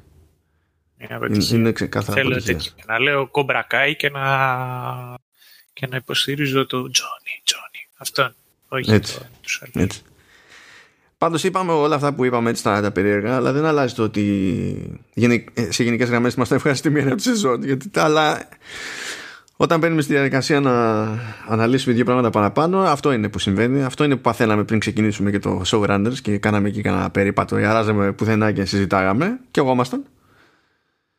Και και εγώ ήμασταν κάπως έτσι. Αλλά νομίζω ότι γενικά η ύπαρξη της σειράς αυτής είναι ένα, είναι ένα μικρό θαύμα το ότι έχει μια κάποια σταθερότητα τέλος πάντων. Και ότι είναι τουλάχιστον δίκαιο ότι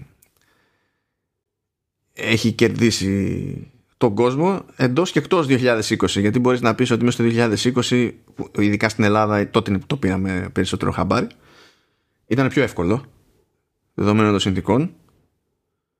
Αλλά να σου πω κάτι. Νομίζω ότι αυτά που θέλει να κάνει ακόμα και με τα λεπτώματά του τα κάνει πολύ καλύτερα από ένα μάτσο οι περιοδικές τηλεοπτικές σειρές που είναι ξεκάθαρα σχεδιασμένες ε, για το ίδιο ηλικιακό group.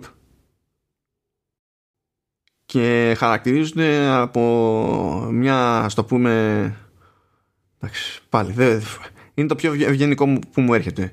Μια ε, ε, συχνά ιδεολογική και εκφραστική αναπηρία που διαιωνίζεται γιατί κάποιος δεν μπορεί να συλλάβει ότι υπάρχει καλύτερος τρόπος. Και νομίζω ότι ένας από αυτούς τους καλύτερους τρόπους που φαίνεται να έχει και εμπορικό αντίκρισμα στην τελική είναι αυτό που βλέπουμε στο, στο Cobra Kai γενικότερα. Οπότε συνολικά συνεχίζω να δηλώνω ευχαριστημένος. Εγώ εννοείται και είμαι ευχαριστημένος. Εγώ ένας από τους λόγους για τους οποίους αυτό το διάστημα δεν γράφω και δεν κάνω κριτική. Καλά, μου πεις έκανα για video games, αλλά πάλι με, με έκοβε και με ένοιαζε γιατί εκεί έβαζα βαθμολογίε. Είναι ότι τώρα μπορώ δίχως άγχος του τι βαθμό πράγμα, δίχως να νιώθω κάποια υπευθυνότητα για το βαθμό τον οποίο θα βάλω ε, να κρίνω το οτιδήποτε με το οποίο καταπιάνουμε. Και σε περίπτωση του Cobra Kai, παρά τα βασικά ελαττώματα τα οποία μπορείς να βρεις, αν θέλεις να ψάξεις, είναι κάτι το οποίο το ευχαριστιέμαι πάρα, μα πάρα πολύ.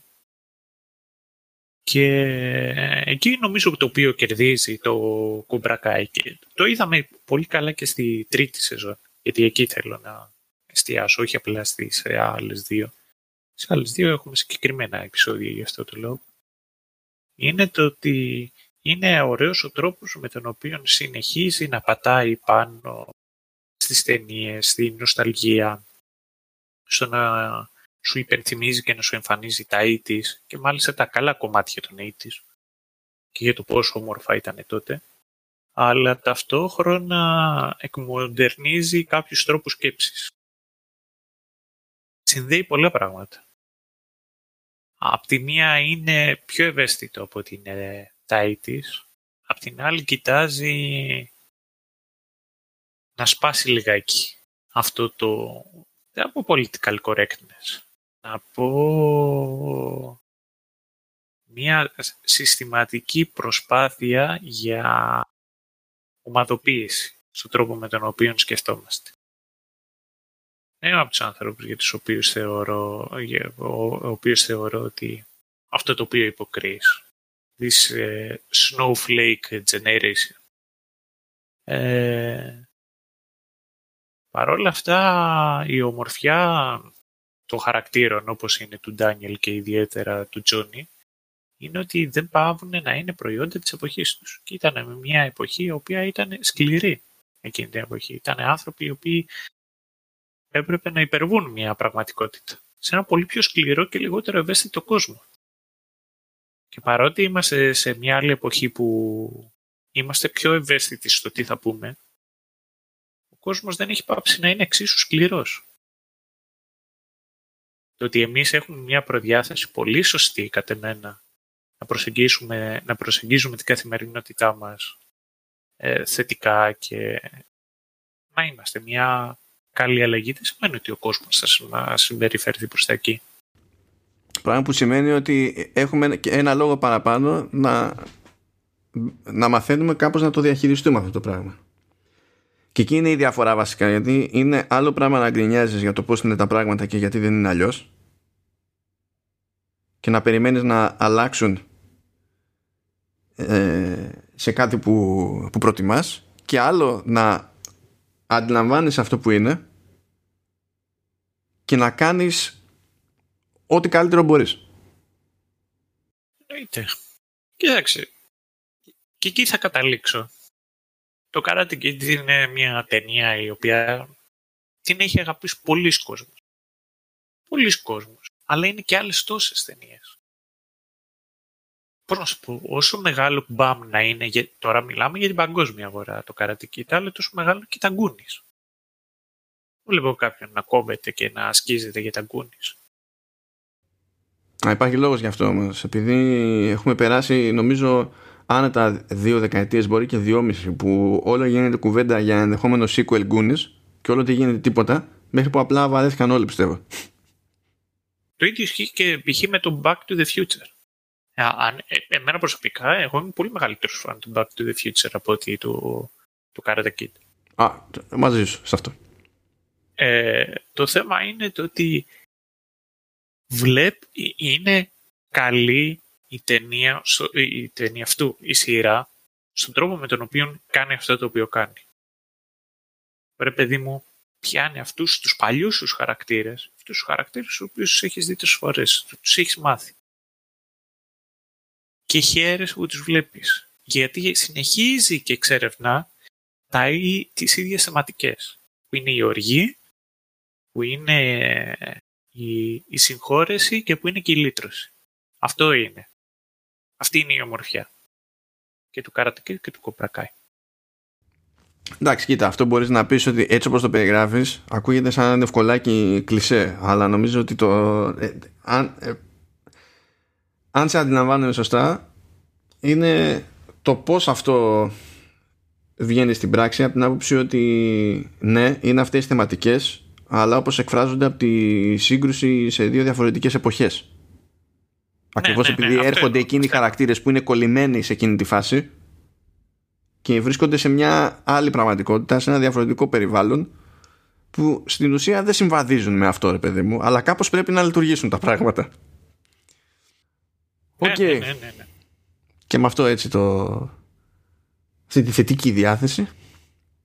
Δεν το λέω ειρωνικά, όντως. Γενικά δεν ξέρω πώς κατα... πώς καταλήξαμε να εκφράζουμε τέτοια ευχαρίστηση ελπίδα και δεν ξέρω και εγώ τι. Εμείς οι δύο δηλαδή. Αλλά anyway, κάπως έτσι συμβαίνουν και αυτά καμιά φορά. Τιμή και δόξα στο Cobra Kai από ό,τι φαίνεται.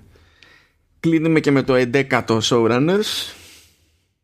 Κλείνει και η εκκρεμότητα με το κομπρακάι. Φαντάζομαι του χρόνου πάλι κάτι τέτοιο, αλλά κανείς δεν ξέρει. Πότε θα ναι, ναι. ισιώσει. Ήταν να ξεκινήσουν τα γυρίσματα για την τέταρτη σεζόν. Ναι, το it, αυτό όμως ήταν. Ε, δεν ξέρω τώρα. Τώρα αυτά είναι, είναι σχετικά. Οπότε μαζευόμαστε κι εμείς και εννοείται ότι θα συνεχίσουμε στο κλασικό έτσι, πρόγραμμά μας πλέον γιατί κάναμε ένα διάλειμμα εκεί στις αρχές του, του έτους η αλήθεια είναι κάπου έπρεπε να κάνουμε κι εμείς και θα συνεχίσετε να μας περιμένετε κάθε 15 μέρες περίπου. Πήρατε bonus υλικό, οπότε μην γκρινιάζεστε και όποιος έχει τάντερα για όποιος έχει τάντερα να κάτσει να τα ακούσει τόσες ώρες. λοιπόν, σας ευχαριστούμε που σας κρατήσαμε παρέα. Σας ευχαριστούμε για την παρέα που σας κάναμε, αυτό είναι. Αυτό, ναι. Αυτό, αυτό σκέφτηκα να πω, αλλά ακούγεται κάπως παράξενο. Ε, την επόμενη φορά θα είναι το πρώτο πράγμα που θα πω. Γιατί το λέω προς το τέλος και δεν ξέρω προς το τέλος όταν κλείνει μπορεί να έχετε βαρεθεί και να μας έχετε κλείσει επικοινωνήστε μαζί μας. Ε, φροντίζει πάντα ο Μάνος να παρέχει τα στοιχεία και τον τρόπο με τον οποίο να επικοινωνείτε. Θα θέλαμε να σας ακούσουμε, να ακούμε και τη δικιά σας τη φωνή, να ακούσουμε και τα δικά σας σχόλια. I, your, I am your host, Stavros Βέργος. Και την άλλη είχαμε τον Μάνο Βέζος. Arrivederci. Τσάου, τα ξαναλέμε.